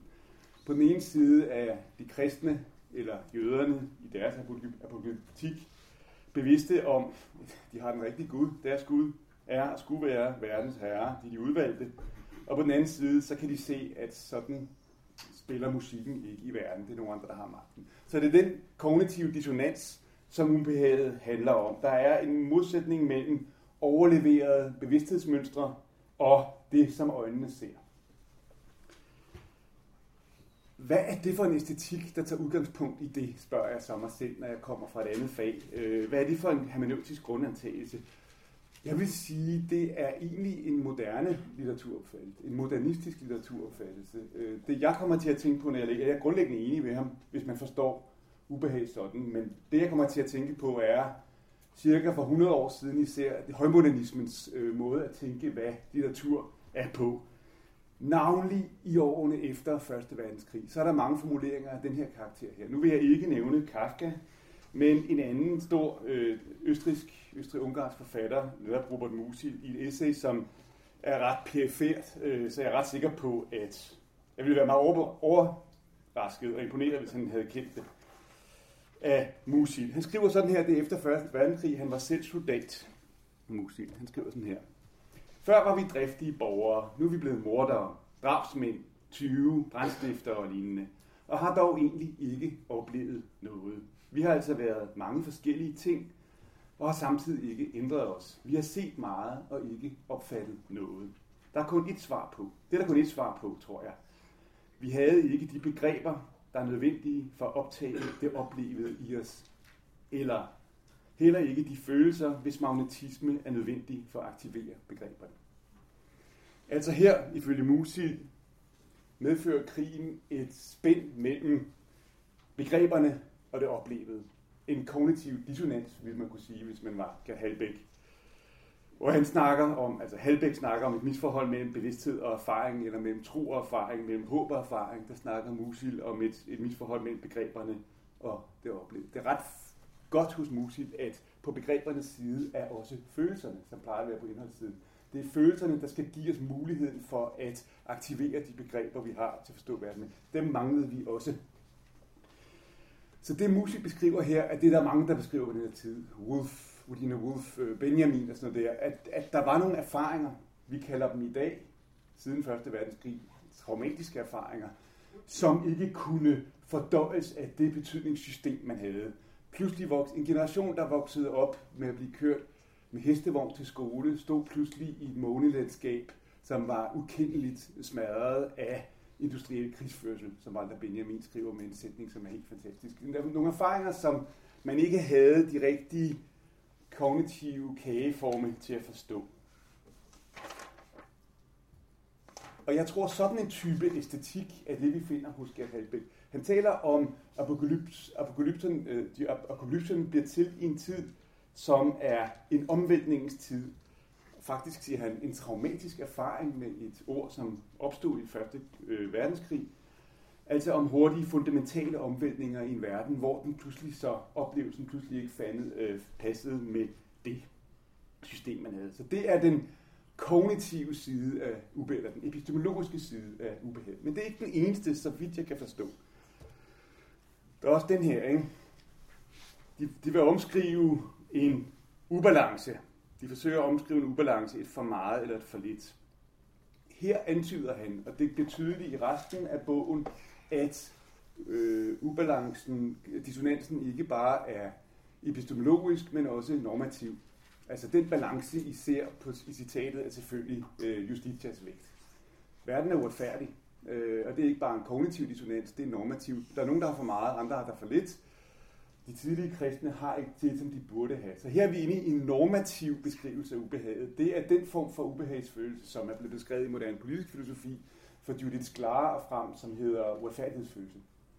Øh, en grundlæggende erfaring af, at der er en eller anden skærende øh, dissonans mellem verden, som den burde være, og verden, som den er, som ikke er det samme som en kognitiv dissonans. Jeg tror, at begge sider er til stede i det ubehag, som han nærmer sig. Jeg tror, at begge sider er relevant også for det, han beskriver. Jeg mener ikke, det er noget problem, at begge sider er. Hvis vi bliver i det der citat, de forsøger at omskrive øh, så begynder det at blive interessant, synes jeg. Fordi det, han siger her, er ikke, hvad er teksten? Apokalypsen. Han siger, hvad er det, teksten forsøger at gøre? Hvad er den ude på? Det er det, man teknisk formuleret kunne sige, det er et spørgsmål om litteraturens funktion, og ikke om dens væsens, eller om litteraritet, eller hvad man kan kalde øh, det. Ikke det specifikt litterære, men litteraturens funktion i en given situation. Hvordan griber litteratur ind i verden? Og det spørgsmål er gennemgående i Halbæks øh, forfatterskab lige fra starten. Når ulysten driver værket, så er det fordi ulysten rummer, altså det kognitive og det normative ubehag, rummer en intention om at bruge værket til noget. Værket skal gribe ind i verden. Så ulysten driver værket og vil have værken, værket til at gribe ind i verden. Og det er det centrale, øh, tror jeg, i hans hermeneutiske grundantagelse også det, der gør den interessant, ikke? hvis man lægger mærke til den her sætning her, det er i hvert fald for mig en hermeneutisk grundantagelse. Den kommer et par gange rundt omkring i bogen. Og tonefaldet er sjovt, ikke? Det er i hvert fald for mig. Det er lidt sådan, nu kan jeg sige, hvad i vimsen har jeg det bare i udstråling. Øh, det mener jeg altså bare, øh, og sådan er det. Og hvorfor, hvorfor det tonefald, hver gang han nærmer sig noget så centralt i sin egen, sit eget hermeneutiske øh, gehør? Det er fordi, jeg tror jeg, at spørgsmålet om litteraturens funktion, som er et godt spørgsmål, fjerner ham fra det teoretiske grundlag, han faktisk er vokset op med. Det vil sige, at han, ja, det i rejsebranchen hedder, han, øh, han rejser på egen hånd. Øh, han, han, han, han, han bliver optaget af et problem, som faktisk ligger uden for det øh, teoretiske rammeværk, som han har lært sig.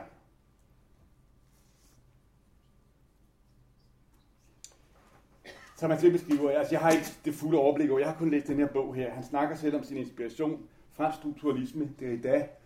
Tydeligvis den tidlige Derrida. Det er helt tydeligt, at den sene Derridas, apokalypsetekstens Derrida, øh, bruger han ikke rigtig til noget. Det er den tidlige Derrida, han, han er interesseret i. Grimas. Øh, og dem har han lært meget af, og meget godt af. Imponerende meget godt af. Men det, som han ikke kan bruge dem til, er at svare på spørgsmålet om litteraturens funktion. For det svarer de ikke på. Øh, og hvis man skal være sweepy, det skal man, når man har så kort tid, så kan man sige, det er et spørgsmål, som litteraturvidenskaben generelt ikke er særlig god til at stille.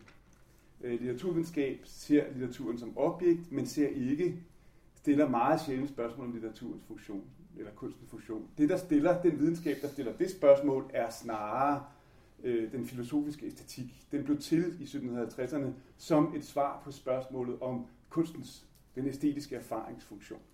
Så i en vis forstand stiller han et spørgsmål, som rækker ud over øh, den rejse, teoretiske rejsehjemmel, han er taget forbi det på. Som han, han har rejst ind i øh, det filologiske univers med. Øh, og der, hvor det kommer fra, tror jeg, er faktisk fra apokalypseforskning. Øh, I den glimrende gennemgang, han har af datidens øh, apokalypseforskning, så er der to, han er særlig interesseret i. John Gager, og så hende, som jeg kender med det vidunderlige navn, Elisabeth Schüssler Fiorenza, som jo stiller det her spørgsmål. Så det er på en eller anden måde derfra, spørgsmålet om litteratur, litteraturens funktion kommer fra. Og så nævner han nogle gange Levi Strauss, som i hans grundlæggende titel om den strukturelle øh, læsning af myten, den som han skrev efter, havde han lige, han lige havde mødt øh, Roman Jakobsen i USA, siger, at en, et mytisk system er til som en forsoningsmekanisme, der løser kulturelle uløselige problemer ved at forskyde dem til andre øh, problemer. Det nævner Gert Halbæk et par gange. Som et eksempel på, hvad litteraturens funktion er.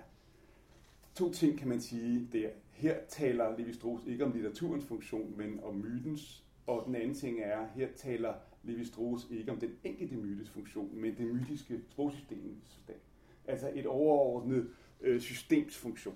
Så spørgsmålet om det enkelte værks funktion er ikke dækket ind af den strukturelle, strukturalistiske øhm, teori. Men det er der, han er. Når han taler om bevidsthedsmæssige mekanismer, der udgør tekstens logik, og det er gennemgående begreber i øh, Gerd Halbæks forfatterskab, i det vil sige den bog, jeg har læst. Øh, så er det jo vigtigt at understrege, at logik og mekanismer er metaforer. Det er teoretiske metaforer. Altså, den reelle mekanik, når vi snakker om Johannes åbenbaring, er sammenrullet papir med blik på. Øh, men det han taler om er en mekanik, som har at gøre med nogle betydningsbevægelser, betydningsprocesser. Og spørgsmålet er så, hvor er, hvilken dims er den mekanik inde i? Og den er inde i, tror jeg, Øh, altså vi har beskrevet mekanikken. Mekanikken er en omvendingsmekanik, kompensationsmekanikken. Verden ser dårlig ud, men fordi verden er dårlig, så vil vi blive frelst. Hvor er den mekanik henne? Den er i de enkelte menneskers omgang med teksten. Det vil sige det, som man inden for filosofisk æstetik vil sige æstetisk erfaring, i møde med teksten. Det er derfor værkbegrebet, han nævner ikke ordet værk, men værkbegrebet er så centralt hos Gert Halbæk, fordi det er i mødet med værket, at der er en mekanik, som rummer en dynamik, som gør noget ved os. Det er ikke i det mytologiske system, eller det religiøse system, eller i øh, kilderne eller sådan noget. Det er i værket som en, en, en processualitet. Han taler om en bølgebevægelse, en betydningsbevægelse, og det er vel at mærke en bevægelse i læserens erfaring af teksten. Så han snakker om, øh, vil jeg sige med filosofiske æstetiske begreber, om æstetisk erfaring. Øh, og derfor er han, som du var inde på, Søren, også ude efter den traditionshistoriske læsning, der opløser værket i et pulver af inspirationskilder og filologiske baggrunde, fordi det, siger, det afgørende er, hvordan mekanikken fungerer her. Der er et instrument, vi skal forstå, et erkendelsesinstrument. Og det her, jeg bliver rigtig imponeret, må jeg indrømme. Jeg synes, at det, altså det er derfor, jeg snakker også om et gehør det er lidt, jeg har stødt på det, når jeg læser det her, er det også en mand, som har et meget frugtbart forhold til en bestemt teoretisk øh, baggrund, men som møder et hermeneutisk problem, som åbner en helt anden diskussion for ham, og som han følger, det vil sige, det er meget teoretisk udogmatisk. Det er en mand, der er i stand til at se, her ligger der et problem, det er interessant, det vil jeg skrive. Øh, det vil jeg da håbe, at vi andre kan gøre, når vi møder noget, der ikke passer med det, vi er vokset op med. Det er ikke altid det tilfælde, skal jeg sige. Øh, altså, at man simpelthen kan forlade pakkerejsen i det her rejsemetafor, ikke? Fordi strukturalismen inden for litteraturvidenskaben gør jo ikke det. Der går man fra det enkelte værk til det underliggende grammatik, det sprogsystem, der ligger nede under, der bestemmer strukturerne. Det vil sige, vi ser ikke, hvis vi var strukturalister, på værkets egen dynamik. Vi ser på den underliggende... Altså, mekanik er noget andet, hvis du er benhård strukturalist, vil jeg sige. Hvor lang tid er tilbage? Er det? Et minut. Ja, okay. ja. Den her, den har vi været forbi øh, mange gange. Altså for at forstå en tekst, må man altså forstå, nej, øh, tekster frembringes som bearbejdelse af et ubehag. Den, den er lumsk ikke, fordi det han mener er jo ikke, at, at det virker som om det er en produktionsæstetisk tese om, at de opstår ud af det. Men så siger han heldigvis også, at vi skal også forstå, vi skal selv have et, det ubehag, eller et analogi til det ubehag. Det vil sige, ubehaget er ikke i tekstens genese, men er også i vores møde med den. Man kan så diskutere, hvad det er der. Og det har jeg også tænkt over, hvad er det egentlig for et ubehag, han så selv har, der hjemler ham til at læse apokalypsen. Der har han problemer. Øh, og når han skal forklare det, så er der, for, og nu slutter jeg hurtigt af, lover jeg. Han har to forklaringer. Ikke? Der, er, der er et, vi kan læse den her tekst igen, når vores egen verden ramler på samme måde, som den gjorde for dem, der skrev den af det første verdenskrig. Så bliver den pludselig aktuel. Vi oplever noget, der minder om. Det er tilfældet i det beskyttede Danmark, han selv lever i. Og så kommer den her, hvor han så skifter til et eksistensfilosofisk vi, umiddelbart efter den passage, jeg har eksegeret i dag. Efter syndefaldet er livet som bekendt en udsat død. Men det er samtidig også et udsat forbrug, en udsat livsopfyldelse. Her i ligger den menneskelige tilværelses indbyggede frustration, som gør den fremtidsforventning, vi lever af, så skrøbelig. Vi er nødt til at tro på fremtiden, så når denne fremtid viser sig for os som trusler, snarere end som muligheder, er selve vores eksistensgrundlag truet. Her kører han den helt op på den store eksistentiel ontologiske klinge, som det vil hedde i cykelsporten. Ikke? Og inde bagved ligger der jo også hans eget hør. Jeg, jeg havde desværre ikke mulighed for at kende ham, men jeg tænker, der ligger også en, en, en diagnostik af ham selv i det her. Det må der gøre. Der ligger også en, en, en diagnostik af en bestemt generation i det, der voksede op. Der er blevet snakket om tidligere, han var et barn af 70'erne, som har nogle historiske erfaringer, som også ligger i en formulering som det her. Så inden under den lidt sådan eksistensfilosofisk vi som mennesker, der er blevet født øh, til hvert givet tidspunkt, retorik, så ligger der nok også nogle af de ting, der gør, at man kan forstå, hvad det er for et gehør, han har mødt teksterne med, som gør, at, at de bliver så levende for ham. Jeg stopper her. Tak for til. Da vi, øh, da vi planlagde den her dag, der var vi øh, enige om, at øh, en dimension af Gerts virke, der også skulle være til stede i dag, var øh, hans interesse for det pastorale og den betydning, som han har haft for øh, de præster, som han også har uddannet, og han har fulgt godt i vej, blandt andet ved at komme til deres gudstjenester. Øh, så vi skifter gear nu for at blive i den metaforik, der er blevet brugt her for ny, eller i forbindelse med Isaks oplæg, og kobler over på det pastorale. Øh, titlen på mit foredrag har jo er lånt fra Gert, fra Levi Strauss' idiom, at noget kan være godt at tænke med, myten kan være god at tænke med, og Gert er jo på vej til at blive en myte, så øh, jeg vil det her undersøge, hvordan man inden for den pastorale verden kan bruge Gert til at tænke med. Og som det jo ofte er i tiden op til jul, så finder medierne en nyhed, øh, som gerne skulle forstyrre julestemningen. Og for et par år siden, så var det præsternes tro på opstandelsen, eller rettere mangel på samme, der fik spalteplads i aviserne og de digitale minutter i sendefladen. I år, der var det pavens ønsker om at ændre i fader vor. Led os ikke ind i fristelse skulle ændres til lad os ikke blive ledt i fristelse. Øh, således at det, som paven udtrykte det, stod utvetydigt klart, at den øh, kærlige alfader selvfølgelig ikke frister sine børn. Faktisk så har store dele af den katolske kirke allerede ændret bøndens ordlyd, så Gud ikke længere er det logiske subjekt for fristelsen.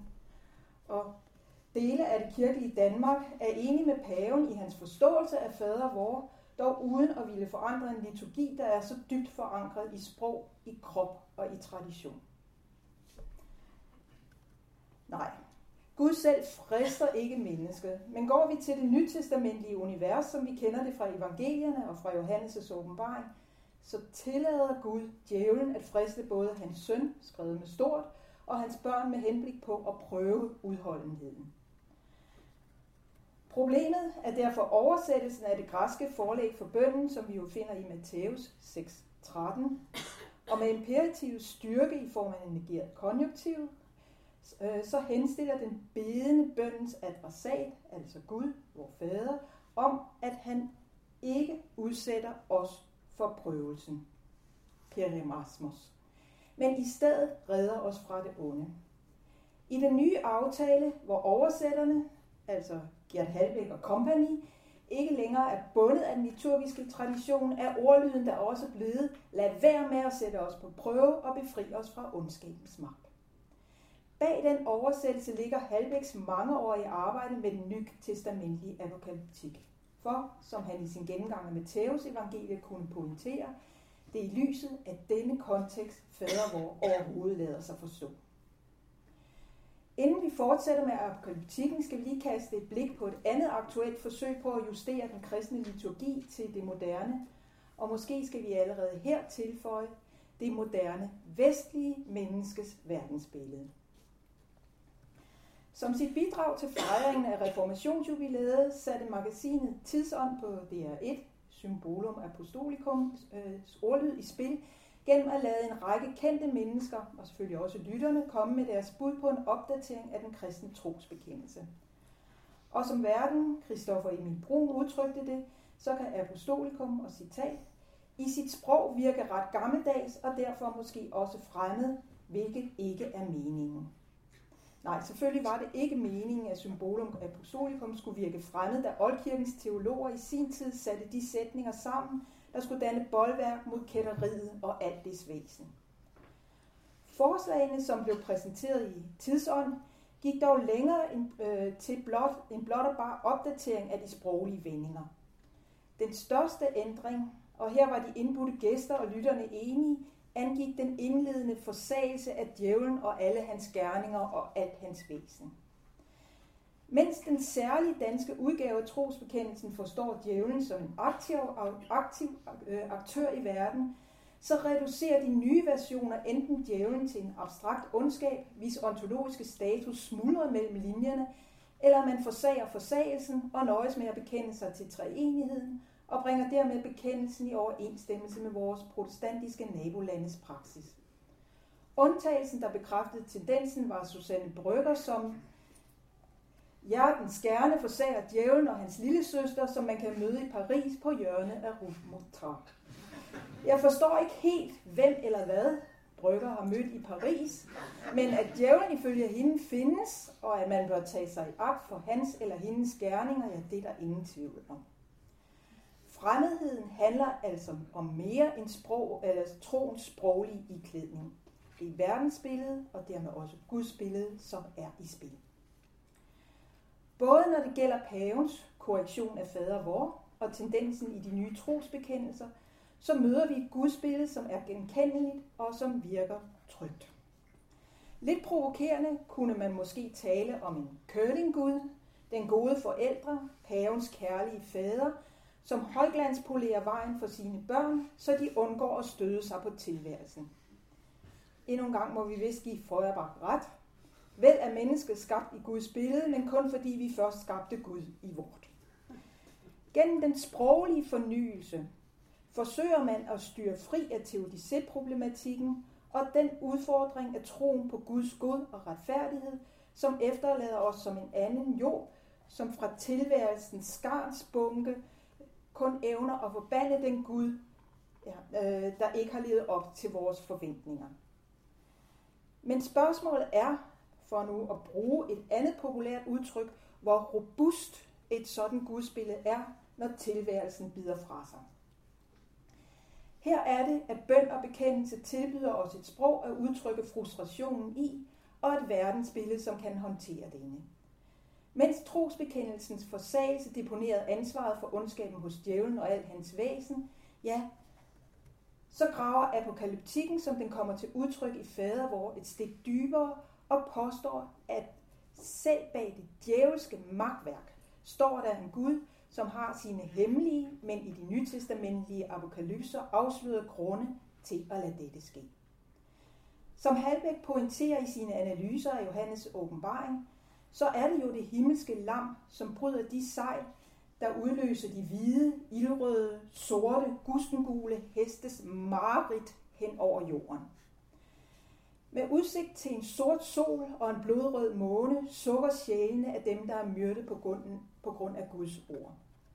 Hvor længe hellige og sandro hersker, skal det vare, før du dømmer og hævner vor blod på dem, der bor på jorden. Lidelserne er udtryk for, at opgøret mellem Gud og hans modstander er i fuld gang. Fangen i krydsilden mellem det gode og det onde handler det nu om at holde ud. Lidelserne er altså et tveægget svær, der med den ene æg rammer ondskaben, og med den anden prøves de retfærdige. Men som der bedes i fader vor, begræns dine prøvelser og fri os fra det onde.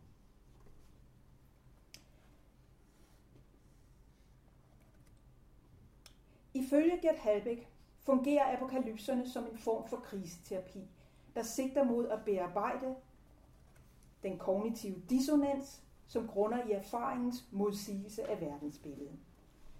Denne identitetskrise bearbejdes fantasmatisk ved at lade den himmelske åbenbaring omfortolke erfaringen, så den ender med at bekræfte verdensbillede og identitet. Åbenbaringsindholdet tjener som en værenstransformation, hvor læserne føres fra den igen i Halbæks narratologiske vokabularium dysforiske konjunktion til den euforiske disjunktion, det vil sige fra at være prisket de forfølgelser og den lidelse, der truer verdensbilledet, til at kunne se samme situation som et forstadie til og et varsel om en forløsning, der tillader læserne at omtyde deres negative erfaringer til det positive håb, der kan skabe udholdenhed i en uholdelig, uudholdelig situation. Der er dog en pris, som må betales for denne terapi. Håbet er betinget af den skizofreni i Guds billede, som ifølge Halbæk er konstitutiv for det apokalyptiske verdensbillede. Skizofrenien refererer til de to aspekter af Guds billede, som apokalyptikeren desperat forsøger at holde sammen. Hvis den apokalyptiske omtydningsmekanik skal virke, må og skal den Gud, der står bag den anonyme plan med al dens lidelse, være identisk med den Gud, der øh, garanterer frelsen. Når denne logik forekommer os fremmed, handler det således næppe om troens sproglige iklædning, men nok mere om, at vi ikke kan identificere os med det univers af lidelse og forfølgelser, der udgjorde kristendommens sits im leben. Men hermed er også antydet, hvad der er på spil, hvis vi fjerner bøn og forsagelse fra de liturgiske formuleringer. Lidelser og forfølgelser er stadig et vilkår for en meget stor del af klodens befolkning, og en del af dem kommer i disse år til Europa som flygtninge. Her er det så, at mit indledende hint til det vestlige erfaringsunivers kommer ind i billedet. I perioden fra 14 og til 17 fulgte jeg sammen med Marlene Ringgaard Lorentzen, vores professor i praktisk teologi her ved fakultetet, en gruppe flygtninge fra Afghanistan og Iran, som under behandlingen af deres asylansøgning har valgt at konvertere fra islam til kristendommen. I vores interview om deres omvendelser har vi fået beskrevet drømme, hvor det onde manifesterer sig i scenarier, der ikke står tilbage fra de visioner, som udfoldes i Johannes' åbenbaring, og som sikkert var gjort af det samme mareridsagtige stof, som de oplevelser, flygtninge forsøger at lægge bag sig. Vi har hørt om myndigheder, som ikke ulige dyrene i åbenbaringen inkarnerer ondskaben og udsætter de sagsløse emigranter for en vold, der mærker sjælen og lemlæster lemet. Vi blev præsenteret for mirakler, hvor Gud giver sig til kende og viser, at han stadig, på trods af de næsten ubærlige prøvelser, stadig er med den plade. Vi har hørt om himlen som det eneste, den eneste og det eneste sande hjemland, hvorved hjemløshedens lidelser reduceres til et irrelevant epifænomen af det, som venter. Eksemplerne belyser, hvordan flygtninge i det nye testamente finder fortællinger, som de kan bruge til at udtrykke deres erfaringer og eksistens. På trods af den brug af det apokalyptiske vokabularium, som vi har mødt blandt flygtninge, så afviser Gert Halbæk i flere af bogens artikler, at vi direkte kan overtage det verdens- og gudsbillede, som Johannes' åbenbaring og apokalyptikken repræsenterer. I stedet kaster han sig ud i sit helt eget afmytologiseringsprojekt. Når et værk som Johannes' åbenbaring fortsat fascinerer os, så ligger det ifølge Halbæk i, at teksten rammer en dyb eksistentiel erfaring og lidenskab. I den artikel, som har givet titel til bogen, beskriver Halbæk den lidenskab, øh, som åbenbaringen voldsommere end noget andet nytestamentlig skrift får slynget ud i sine billeder og forløb. Den og mener, at den lidenskab er også vores, så sandt som øh, vi som dødelige mennesker er underlagt omverdenens pres. Den lidenskab kan vi stadig bruge til at slå igen med et rasende udtryk for livsbegær hinsides undergangen, som den længsel mod skibskatastrofer, der udspringer af, at livet er for stort til at magte og for stort til at give slip på. For flygtningenes vedkommende har denne Tom Christensenske længsel mod skibskatastrofer fået et helt konkret udtryk. Uden på nogen måde at være uenig i Gerts eksistentielle interpretation, så efterlader denne mig alligevel med et spørgsmål, som jeg altså mægtig gerne ville have diskuteret med Gert. Forhindrer det moderne verdensbillede os vidderligt i at knytte an til den apokalyptiske mytologi? Litterater, som arbejder i felt mellem psykoanalyse og æstetisk teori, hævder, at fortællinger i kraft af disses aktører og plot muliggør stedfortrædende erfaringer, også selvom verdensbilledet er os fremmed, og vi forlader det, når lyset i biografen tændes eller bogen lukkes. Lidt drillende vil jeg nok have spurgt, hvordan kan du, som en teaterets mand, der aldrig har lagt skjul på din forkærlighed for engle og blodsugende vampyrer, afvise den narrative overflade, som den eksistentielle dybde taler igennem. De politiske kredse, hvor det er blevet kommet for at insinuere, at flygtningens motivation for at omvende sig er strategisk, breder sig stadig. Måske ligger der et element af pragmatisme i beslutningen om at skifte islam ud med kristendommen. Men som en af vores interviewpersoner udtrykte det, spørgsmålet er ikke, hvordan man kommer ind i kristendommen. Det har tusind grunde. Det centrale spørgsmål er i stedet, som hun sagde, hvad kristendommen gør ved dig.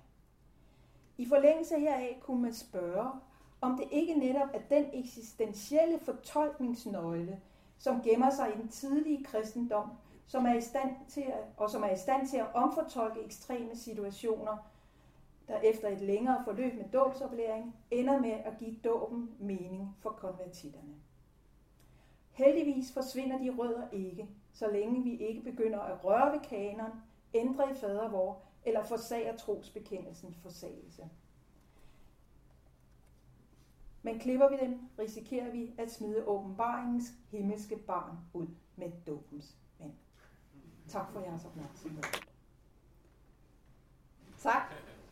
Øhm, der kommer nok til at være en øh, sådan gentagelse af citater i det her oplæg, øh, men øh, det viser måske, at jeg har fået de vigtige med. Jeg ved det ikke, men øh, det må I lige tage med.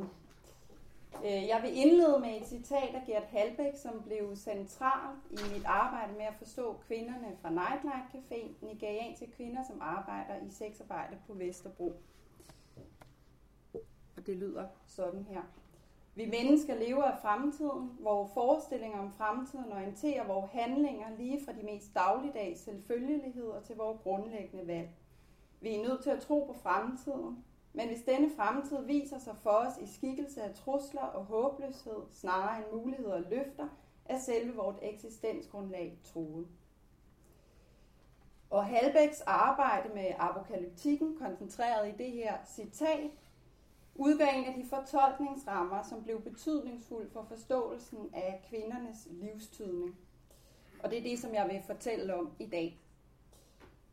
Centralt står også Halbæks pointering af, at det afgørende i apokalyptikken er forholdet mellem det himmelske og det jordiske, som vi også har hørt i dag, nemlig at der i himlen befinder sig en viden om det jordiske, som kun er tilgængelig ved en åbenbaring. I essayet Hensides fremtiden om apokalyptik og gnosticisme fra 1991, det er kapitel 4 i den nyredigerede bog, der spørger Halbæk retorisk, hvem der kunne have brug for sådan en indsigt. Og så svarer han selv, og det citat har vi også hørt, men øh, det hører vi lige igen. Mennesker, der ikke kan få historiens gang til at give mening. Mennesker, der oplever et sammenstød mellem deres erfaringer og deres bevidsthed, som udsættes for oplevelser, der strider mod deres forventninger. Og den her beskrivelse skulle vise sig at passe meget præcis på gruppen af kvinder fra Nightlight Café, og som her indledende skal præsenteres, og så vender jeg tilbage til Halbæk. Nightlight Café er en tværkirkelig natcafé for udenlandske kvinder i prostitution. Den ligger i Eliaskirkens kryb på Vesterbro Torv. Og 99 procent af caféens brugere er nigerianske kvinder, som i de sidste 20, 5, eller 15-20 år har udgjort en stødt voksende gruppe blandt gadeprostituerede i forskellige europæiske storbyer. Jeg blev opmærksom på kvinderne fra Nightlight Cafés forhold til Bibelen af to grunde. Dels kunne jeg i forskellige undersøgelser læse, at det primært er kvinder fra den sydlige og kristne del af Nigeria, som foretager rejsen fra Nigeria til den europæiske sexindustri. Og dels oplevede jeg som frivillig i Nightlight Café, at kvinderne gav udtryk for en personlig tro og et kendskab til Bibelens tekster. Og det ønskede jeg så at undersøge nærmere. Jeg ønskede at undersøge kvindernes selvforståelse og livstydning i det her lys. Undersøgelser har vist, at kvinderne ofte opholder sig i Danmark på et turistvisum eller helt uden papirer.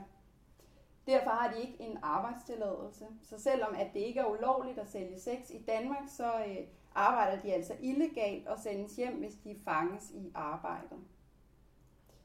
Det er mit øh, indtryk, at kvinderne fra Nightlight Café i overvejende grad selv har indvildet i arbejdet som sexarbejdere. Det skal imidlertid forstås i øh, den rette sammenhæng. Kvinderne fra Nightlight Café beretter alle om en baggrund i fattigdom. Alle de kvinder, som jeg mødte i caféen, sendte penge hjem til deres familier i Nigeria. Samtidig giver kvinderne fra Nightlight Café udtryk for, at de anser sexarbejdet for moralsk forkert. Men sexarbejdet som en person, personlig synd virker ikke til at være det, som først og fremmest optager dem. Tværtimod synes kvinderne at anse deres situation som en midlertidig tilstand, som de må udholde, mens de venter på, at Guds virkelige plan realiseres med dem. I forlængelse heraf synes kvinderne ikke at identificere sig med at være sexarbejdere. Og jeg vil nu beskrive det, som jeg kalder for kvindernes apokalyptiske omfortolkning mere indgående. Jeg vil indlede med et citat fra en af kvinderne, her kaldet Tracy, fra Nightlight Café. Okay, yes, I know I have to be strong, no matter how the difficulties, no matter the distress I'm passing through, no matter the temptation that are coming to me and what I'm passing through, I know that my God is watching me, and I know that one day all these things will be over. Flere af kvinderne bruger ordet temptations i vores samtaler. Generelt virker det som om ordet i højere grad bruges i betydelsen, betydningen prøvelse, en fristelse, som vi også lige hørte om i Gittes oplæg. Øhm, Tracy hun omtaler sin nuværende situation i det her citat som en prøvelse, og hun fortæller, at Gud er med hende, og en dag som vil det, som hun gennemgår lige nu, være overstået. Tracy virker generelt til at tolke sin situation i lyset af en større fortælling, nemlig Guds plan med hende. Hun foretager altså en forskydning, hvor hun ser på sin tilværelse et andet sted fra. Begivenhederne har en betydning, som ikke umiddelbart fremgår af den daglige erfaring, men som må hentes ind fra den religiøse tydning af situationen. Og det virker til, at Tracy hun klarer sin situation helt ned til de små daglige udfordringer ved hjælp af en sådan kognitiv omfortolkning. I den omfortolkning bliver prøvelsen for Tracy at udholde sexarbejdet. Hun kan, hun kan således sammenligne sin prøvelse med Jesu fristelse i ørkenen, og hun fremhæver, hvordan djævlen også forsøgte at få Jesus til at afbryde sin faste. Det gør hun i det her citat. So devil just tempts him with a piece of bread, so he wish he would just eat that piece of bread, so that he is not fasting. The devil know that if he's going to finish his fasting, then he The devil is going to benefit from that, and things are going to happen. Tracy bruger historien om Jesu fristelse i ørkenen til at uddybe sit udsagn om, at man nogle gange må gå steder hen, som man ikke har lyst til, fordi det vil gavne en på længere sigt. Jeg forstår det sådan, at Tracy i sin udlægning af fortællingen identificerer sig med Jesus. Den prøvelse, hun står overfor, er ikke en faste, men sexarbejdet. Djævlen bliver faktisk der med de kræfter, helt konkret den danske stat og de socialarbejdere, som hun møder, som forsøger at forhindre hende i det arbejde, som sikrer, at hun kan udføre den opgave, som hun har fået. Gud er med Tracy i hendes prøvelse nu og her, ligesom han var med Jesus i ørkenen. Derfor er hun i stand til at fastholde den kompleksitet, det må være, eller at udholde den, at sexarbejde på den ene side er syndigt i hendes kristne verdensforståelse, og på den anden side sanktioneret af Gud som en prøvelse, hun må udstå for sin egen fremdrifts og sin families fremtids skyld. Og det dualistiske verdensbillede hjælper Tracy til at klare dette. Det har vi også hørt lidt om i forhold til apokalypserne i dag. Øh, og djævlen virker generelt til at være en yderst nærværende figur øh, for kvinderne i Nightlight Café. De nævner ham næsten alle sammen. Djævlen frister, tester troen, er menneskets og Guds fjende. Også her er Halbæks arbejde med apokalyptikken oplysende. Det apokalyptiske verdensbillede er dualistisk og karakteriseret ved en grundlæggende kamp mellem det gode og det onde. Det har vi hørt i dag, men nu får I lige en opsummering. Halbæk pointerer, hvordan de traditionelt fuldt udbyggede apokalypser, som for eksempel Johannes åbenbaring, bruger Guds kamp mod hans kosmiske modstander, Satan eller djævlen, som forklaring på de jordiske katastrofer. Gud må gøre op med den onde verden, der er behersket af hans modstander. Halbæk peger, som Gitte også sagde, på det paradoxale i det vilkår, som eksisterer inden for rammerne af en monoteistisk religion. På den ene side er udfaldet jo givet på forhånd. Gud vil sejre, da han må og skal være den stærkeste kraft. På den anden side betyder det, at Gud dermed også bliver kraften bag de katastrofale begivenheder. Halbæk beskriver, hvordan apokalyptikken derfor som oftest opererer med en spaltning af Gud i to aspekter. Det har vi hørt. Den Gud, der deltager i begivenhederne, og den Gud, der vil sikre den gode udgang og frelsen. Halbæk påpeger, hvordan det karaktertræk ved apokalypserne kan ses som en variant af teodicé-problemer. I krisesituationer, som ofte er betegnet ved tab af kontrol, aktualiseres den her problematik. Det kan være svært at fastholde tiltroen til Gud, samtidig med at han anses som kilde til det onde, man udsættes for. Og det er her, den apokalyptisk spaltede Gud kommer ind i billedet. Gud er den sikrende instans, som den troende sætter sin lid til, mens det onde projiceres ud i verden og over på djævlen som figur. Netop det ser vi hos Tracy, som jeg her har hentet frem som et eksempel på den generelle tendens på en apokalyptisk omfortolkning, som jeg mødte i caféen. Den ambivalens det er, at Gud på den ene side er almægtig og står bag prøvelserne, men at der samtidig er en ontologisk ondskab i verden, som djævlen står bag, kommer også særligt tydeligt frem hos en anden kvinde, her kaldet Juliet. Hos Juliet bliver den splittelse, eller for at bruge Halbæks udtryk, den kognitive dissonans, mellem hvordan tingene faktisk er, og den indre bevisning om, hvordan tingene burde være, ganske tydelig. Hun siger sådan her. Yeah, sometimes you know what I'm saying. It is just I have faith in God. It doesn't disturb me what I'm doing. But sometimes it disturbs me a lot. Yeah, it is disturbing because it is not the will of God. It is not his way. Og citatet illustrerer det dilemma, som flere af kvinderne befinder sig i. På den ene side er de overbeviste om, at Gud er på deres side og ved dem det bedste, og på den anden side kan de med det blotte øje ikke rigtig se vejen ud af deres nuværende situation. Via den apokalyptiske omfortolkning er kvinderne i stand til at se deres nuværende virkelighed som en prøvelse, hvilket implicerer et syn på denne virkelighed som midlertidig og falsk, forstået på den måde, at der findes en anden virkelighed, som de vil få adgang til, hvis de er i stand til at udholde deres aktuelle situation. Altså sådan, som vi også hører det i apokalypserne. Dette høres tydeligt hos Juliet i det følgende citat, hvor hun taler om, at hun håber på et next level. And meanwhile, we pray for God's mercy and for God to hear our prayer and fulfill our needs so that we can move away from this life and go into the next level. Kvinderne virker til at tanke op på den her tro på et next level i de bibelske tekster, særligt det gamle testamentes Exodus-beretning, hvor israelitterne også måtte udholde 40 år i ørkenen inden deres endelige udfrielse. Men hvad håber kvinderne så på? Hvilke forestillinger gør de sig om fremtiden? Det vil jeg her til slut kort sige to ting om, og så sætte det i relief ved hjælp af Halbæks opdeling af forskellige typer inden for apokalyptikken. Det er ganske kort. Øhm, for det første så er kvinderne hovedsageligt dennesidigt orienteret. Måske derfor virker Exodus-beretningen så forjættende på kvinderne, da Guds plan med israelitterne udfoldes inden for denne verdens rammer. Faktisk befinder kvinderne sig allerede i det forjættede land.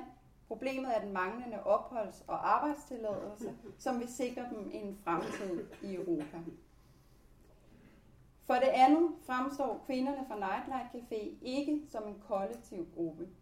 De holder måske nok sammen i små grupper på gaderne, på gaderne men deres forhåbning om en bedre fremtid synes ikke at omhandle i en samfundsomvæltning, men at gå på dem selv og deres familier. Der er altså først og fremmest tale om en apokalyptik uden eskatologi. Det afgørende i kvindernes apokalyptiske omfortolkning er netop det himmelske blik på tilværelsen, jævnfør Halbæks definition af apokalyptikken, som jeg nævnte til indledning. Derudover kan man sige, at kvindernes apokalyptiske omfortolkning fremstår som en sammenblanding af de forskellige typer inden for den litterære apokalyptik, som Halbæk identificerer, blandt andet i essayet Åbenbaring og Fremtid fra 1991, det er kapitel 5 i den nyredigerede bog. På den ene side ligner kvindernes apokalyptik håbet om politisk omvæltning, som følger deres denne side i fokus på tilværelsen. Kvinderne adskiller sig dog fra denne type ved ikke at virke decideret optaget af en samfundsomvæltning, som jeg også lige sagde. Jeg hørte hos kvinderne en vis ligegyldighed over for Nigeria og en opgivende holdning over for landets mulige ændring i fremtiden. Altså må enhver klare sig selv. På den måde ligner kvindernes omfortolkning mere den individuelle apokalypse, som er optaget af den enkelte skæbne efter døden, dog her uden død. Halbæk beskriver, hvordan denne individuelle apokalyptik netop afløser den kollektive som resultat af en erfaring af, at fremtiden viste sig ikke at blive anderledes end nutiden. Og så vil jeg afslutte med at henvise til det essay, som Gitte også talte om, og som har givet navn til bogen, Teksten, Tiden og Lidenskaben fra 1984. Øhm, og her der funderer Halbæk over de apokalyptiske teksters fortsatte fascinationskraft. Hvad er det, vi mennesker søger i de tekster? Ifølge Halbæk har teksterne som tydningsmodel for historien eller tiden ikke længere nogen gyldighed. Hvis vi skal bruge teksterne til noget i dag, så er det deres lidenskab, som vi skal have fat i. Og så kommer der et gentaget citat igen, men det er så smukt, så det kan vi godt høre igen. Den lidenskab kan vi stadig bruge til at slå igen med, som et rasende udtryk for livsbegær hensides undergangen, som den længsel mod skibskatastrofer, der udspringer af, at livet er for stort til at magte og for stort til at give slip på. Præcis en sådan lidenskab oplevede jeg, at kvinderne fra Nightlight Café var i stand til at opruste gennem deres måde at anskue og tyde deres tilværelse på. I begyndelsen af oplægget citerede jeg Halbæk for at sige, at selve menneskets eksistensgrundlag er troet, hvis, hvis vores fremtid fremstår blokeret. Netop den udfordring synes kvinderne i stand til at imødegå ved med afsæt i de bibelske fortællinger – at fastholde sig selv i et håbsnarrativ, trods deres umiddelbart svære odds. Gennem tolkning af deres situation som en midlertidig tilstand, er de i stand til at fastholde et blik på sig selv som noget andet og mere end blot en sexarbejder på et fremmed kontinent. Vi er ved vejs ende. I kan alle sammen forestille jer, at øh, vi planlægger, Gitte og Søren og jeg, øh, jo øh, var lidt betænkelige ved, om det her øh, arrangement nu kunne komme til at leve op til øh, Gert Halbæk selv. Øh, det må man jo være. Øh, så vi lagde hovederne i blød, øh, og jeg må sige for mit eget vedkommende, jeg kunne ikke drømme om, at det var gået bedre end øh, det er gået. Vi har haft disse meget korte, men skarpe og præcise indlæg, øh, og vi har haft mulighed også for at respondere, øh, og der har været stor interesse. Og det har jo vist sig, det er jo det helt fantastiske, at øh, Gert sådan set jo meget fokuseret arbejde med den her problemstilling, Johannes åbenbaring og apokalyptik, altså kan åbne op i alle mulige forskellige øh, retninger og, og vise sig øh, frugtbar øh, der. Det er sådan set ikke så mærkeligt, fordi i virkeligheden så er det øh, nogle af de helt centrale store idéer i kristendommen, som han øh, sådan set øh, arbejder med. Øh, apokalyptikken er jo ikke øh, hvad som helst. I ved alle sammen, at øh, Ernst Kæsemann sagde, at øh, den jødiske apokalyptik var øh, den kristne teologis moder. Og det er fuldstændig, altså han har sagt alt muligt andet, som man måske ikke skal være enig i, men det her er i hvert fald øh, fuldstændig øh, rigtigt. Jeg synes også, at der har været noget fantastisk øh, opløftende ved, at vi har fået præsenteret øh, den her bog jo altså på sådan en måde, at vi forstår, at når vi nu går hjem med de øh, eksemplarer, vi har købt eller øh, får sendende med posten, ikke sandt, så er der noget, vi kan læse der, som peger, som peger fremad. Det står nemlig så lysende klart der, men på den anden side, så åbner det sig også op for alle de her refleksioner i alle mulige retninger, øh, som vi har øh, haft her. Så jeg vil afslutte og bede jer om, at vi alle sammen, øh, ja, hvad gør vi? Nu har vi klappet af bidragsyderne, og der er ikke flere, der sådan, øh, på den måde skal klappes af sådan øh, officielt formelt. Vi kunne jo klappe enten af Gert eller af alle tilhørende her, og så erklære denne eftermiddag for afsluttet.